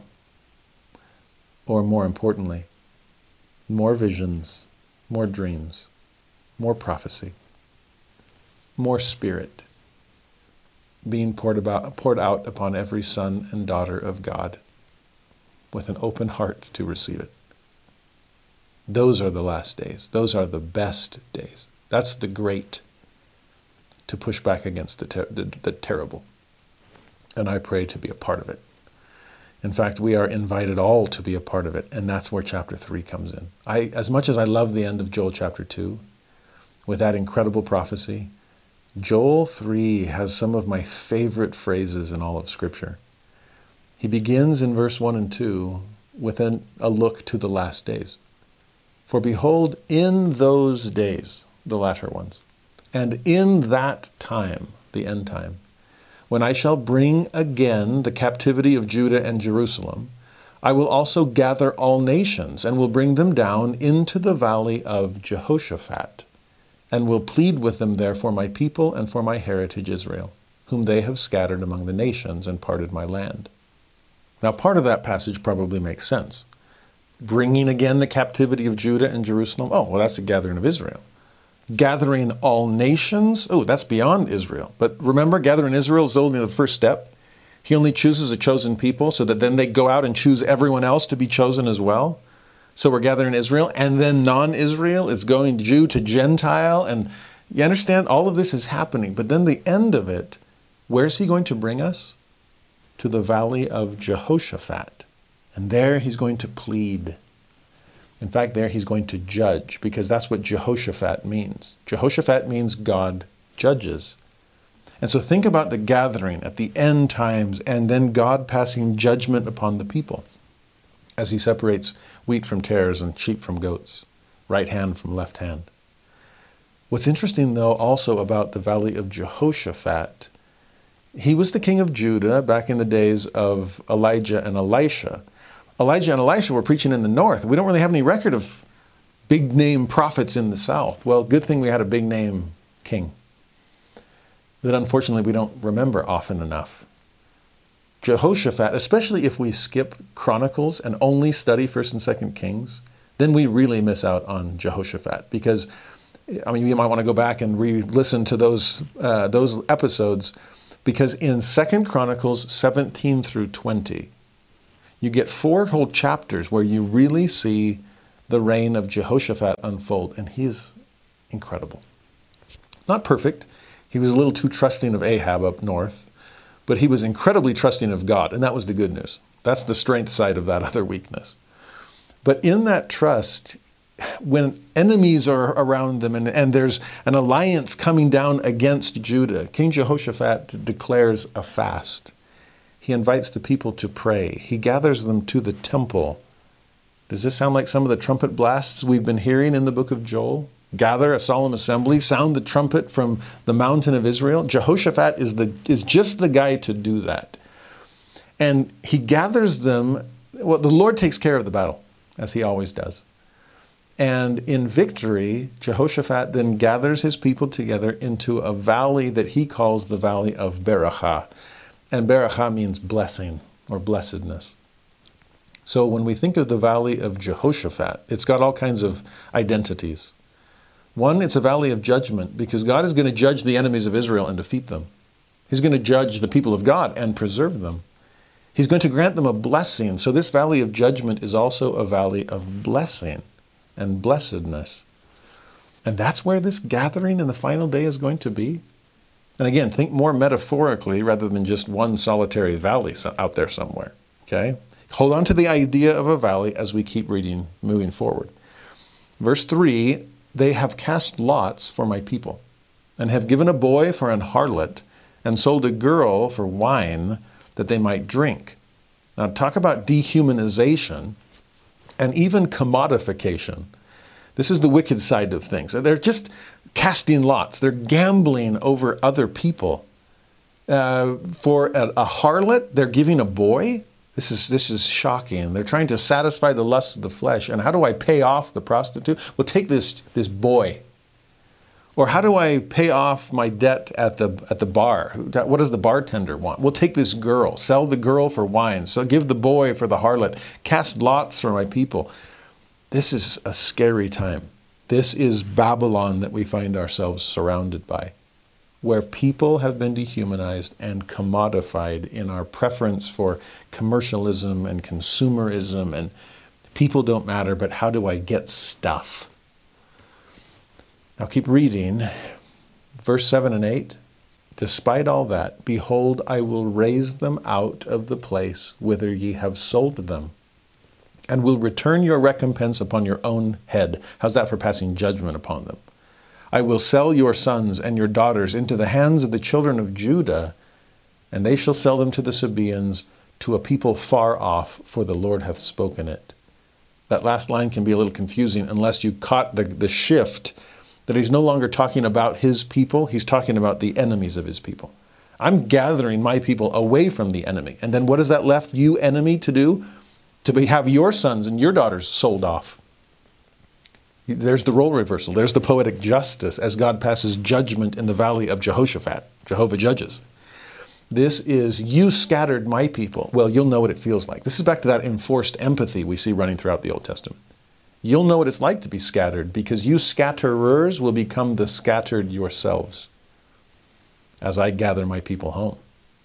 So, verse 9 through 11 proclaim ye this among the Gentiles, prepare war Wake up the mighty men. Let all the men of war draw near. Let them come up.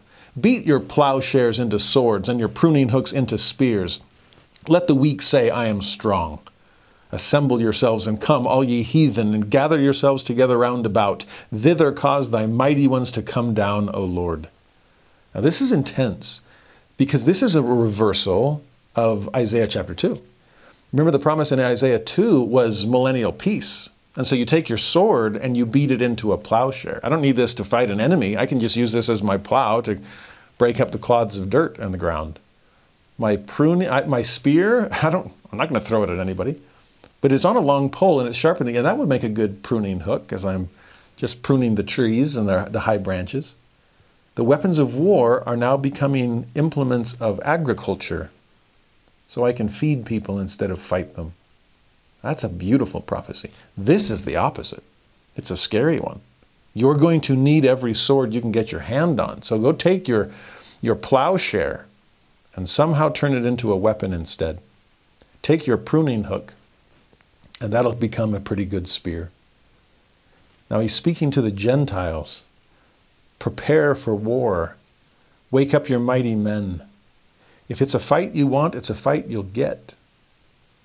But the Lord will preserve and protect his people and cover them in the armor of God. This will be a righteous remnant, ready to follow the Lord of hosts into battle. Don't take things so literally that this becomes some kind of martial heading off to war. But in terms of fighting the powers of darkness in high places, yes, put on the whole armor of God and get ready for the fight of your lives. It's one that will win as long as we stay on the Lord's side. But that's the choice before us. So he says in verse 12 and 13, Let the heathen be wakened and come up to the valley of Jehoshaphat. For there will I sit to judge all the heathen round about. This will be the valley of judgment. For the righteous, it will be the valley of blessing. For the wicked, not so much. What will he do there? Put ye in the sickle, for the harvest is ripe. Come, get you down, for the press is full, the fats overflow, for their wickedness is great. This is the field is white, already to harvest. This is the wine vat is red, already to be trodden. This is, he hath trampled out the vintage where the grapes of wrath are stored. This is the Lord coming in robes of reminding red, having trodden the winepress alone and staining all of his raiment. This is the second coming, and he's coming to the valley of Jehoshaphat. He rephrases it in verse 14 with, with one of the most, oh, to me, one of the most powerful symbols you could ask for in Scripture. Because in light of all this talk of valleys, the valley of Jehoshaphat, the valley of judgment, the valley of blessing. In verse 14, he renames it one last time. Multitudes, multitudes in the valley of decision. For the day of the Lord is near in the valley of decision. You see what he's done by, by rechristening it? This is the choice that the last days will set before you. It's a great and dreadful day. Which do you prefer? It is no more middle ground. It is choose you this day, because it's the last day, whom you will serve. As for me and my house, we will serve the Lord. This is Elijah against the priests of Baal, wondering, How long halt ye between two opinions? If the Lord be God, then follow him. But if Baal, follow him. This is choose a side and dive in the trenches because the bullets are flying and middle ground is no man's land. We have to make up our mind in the valley of decision. And so here we stand, multitudes, multitudes, making the decision of a lifetime, a decision of the eternities. The rest of this chapter builds off of that with more signs of the times, but this is the time, the time to choose. He says in 15 and 16, The sun and the moon shall be darkened, and the stars shall withdraw their shining. This is a day of darkness, and we have to be the light. The Lord also shall roar out of Zion. How's that for the lion of the tribe of Judah? He will utter his voice from Jerusalem, and the heavens and the earth shall shake. But the Lord will be the hope of his people and the strength of the children of Israel. This is the Lord seeing us through the shaking of the last days. This is him steadying us and helping us stay on our feet. In 17 and 18, so shall ye know that I am the Lord your God, dwelling in Zion, my holy mountain. I'm right here with you. Then shall Jerusalem be holy, and there shall no strangers pass through her any more. No more strangers or foreigners, only fellow citizens with the saints. It shall come to pass in that day that the mountains shall drop down new wine. The hills shall flow with milk, and all the rivers of Judah shall flow with waters, and a fountain shall come forth out of the house of the Lord, and shall water the valley of Shittim. This is the river of living water that Ezekiel saw, that John prophesied of the river of living water that should come from every temple. When the side of Jesus himself was pierced, what came out of his temple? Not just blood, but living water. And for that to come forth as we come unto Christ, as we come to know him in his holy dwelling, in his mountain, flowing with milk and honey, flowing with wine and milk. Come and buy it without money and without price. Just come. That's the place of safety amidst all this destruction. It's the place of light amidst the darkness. And then the chapter ends. Verse 19 through 21 Egypt shall be a desolation, Edom, a desolate wilderness, for the violence against the children of Judah, because they have shed innocent blood in their land. There's judgment being passed on Israel's enemies.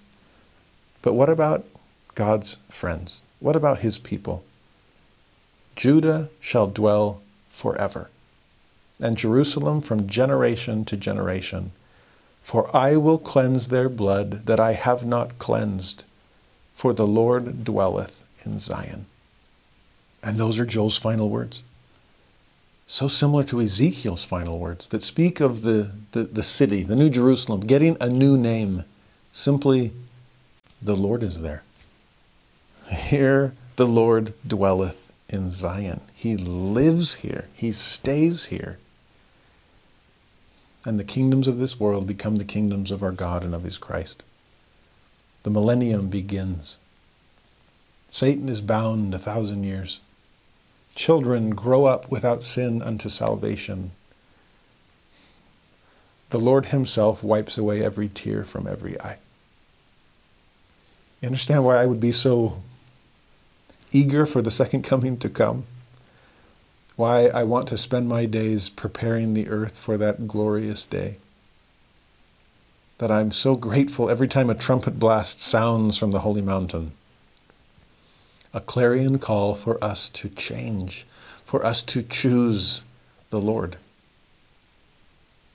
Because here we are multitudes, multitudes in the valley of decision. What kind of choices will we make? That valley of decision is the valley of Jehoshaphat. It's the valley of judgment. It's the valley of blessing but it's also a literal valley, and that's the Kidron Valley. The Valley of Jehoshaphat has long been associated with the Kidron Valley, and if you're not familiar with the Kidron Valley, look for it every time it's mentioned in the Old Testament, and you will see the place where righteous and reforming kings like Josiah, like Hezekiah, like Jehoshaphat, would take their, the pagan idols that the people had set up and destroy them, melt them down in the valley of Kidron, a valley of decision, a valley of judgment. In the days of the Passover, when countless lambs without blemish were slain on the Temple Mount, the blood would be funneled off the Temple Mount and would flow down through the Kidron Valley, turning the brook Kidron blood red, as ultimately it empties down into the Dead Sea. On the Day of Atonement, when you perform the scapegoat ritual and put Israel's sins on the head of an innocent animal and then lead it out of Israel, where? Through the Kidron Valley. Once it crosses the brook Kidron, it's heading out into the wilderness of sin. Now, those are all Old Testament references to the Kidron Valley. Keep looking for it when you get to the New Testament. And what's the most important geographical feature in the Kidron Valley? It's the Garden of Gethsemane, where the scapegoat went, where the blood was channeled, where the Kidron, where the brook Kidron flowed a blood red. And a solitary figure went to tread the winepress alone where a king of Israel destroyed the idols of our apostasy, where rivers of living water will flow and ultimately heal the Dead Sea. Multitudes, multitudes, where are we? We're in the valley of decision, and that's Gethsemane. And can you imagine how different your decisions would be if you made every single one of them, spiritually speaking, right there in the garden? Knowing what your decisions would cost the man that paid the price for them there. When Moses set before them life and death and said, Please choose life, when Joshua entered the promised land and in a valley of decision between Mount Ebal and Mount Gerizim, had the tribes of Israel split so they could shout curses and blessings across the valley. So there, as I sit or stand in the middle, Ai have the choice before me, and it is brutally clear. This is Abraham setting up his altar between Bethel on one side, the house of God, and I on the other, the ruined world, and with a decision to make where will I go? That's the valley of Jehoshaphat. That's the valley of judgment. That's the valley where Christ made it possible for us to change. But that's the valley of decision. And my prayer for all of us, myself included, is that with Joel's voice ringing in my ears, with the Spirit of God filling my heart, with young men having visions and old men dreaming dreams, and sons and daughters being filled with the Spirit of the living God. I pray I will choose wisely. I bear my testimony that someday the Lord will come in robes of reminding red.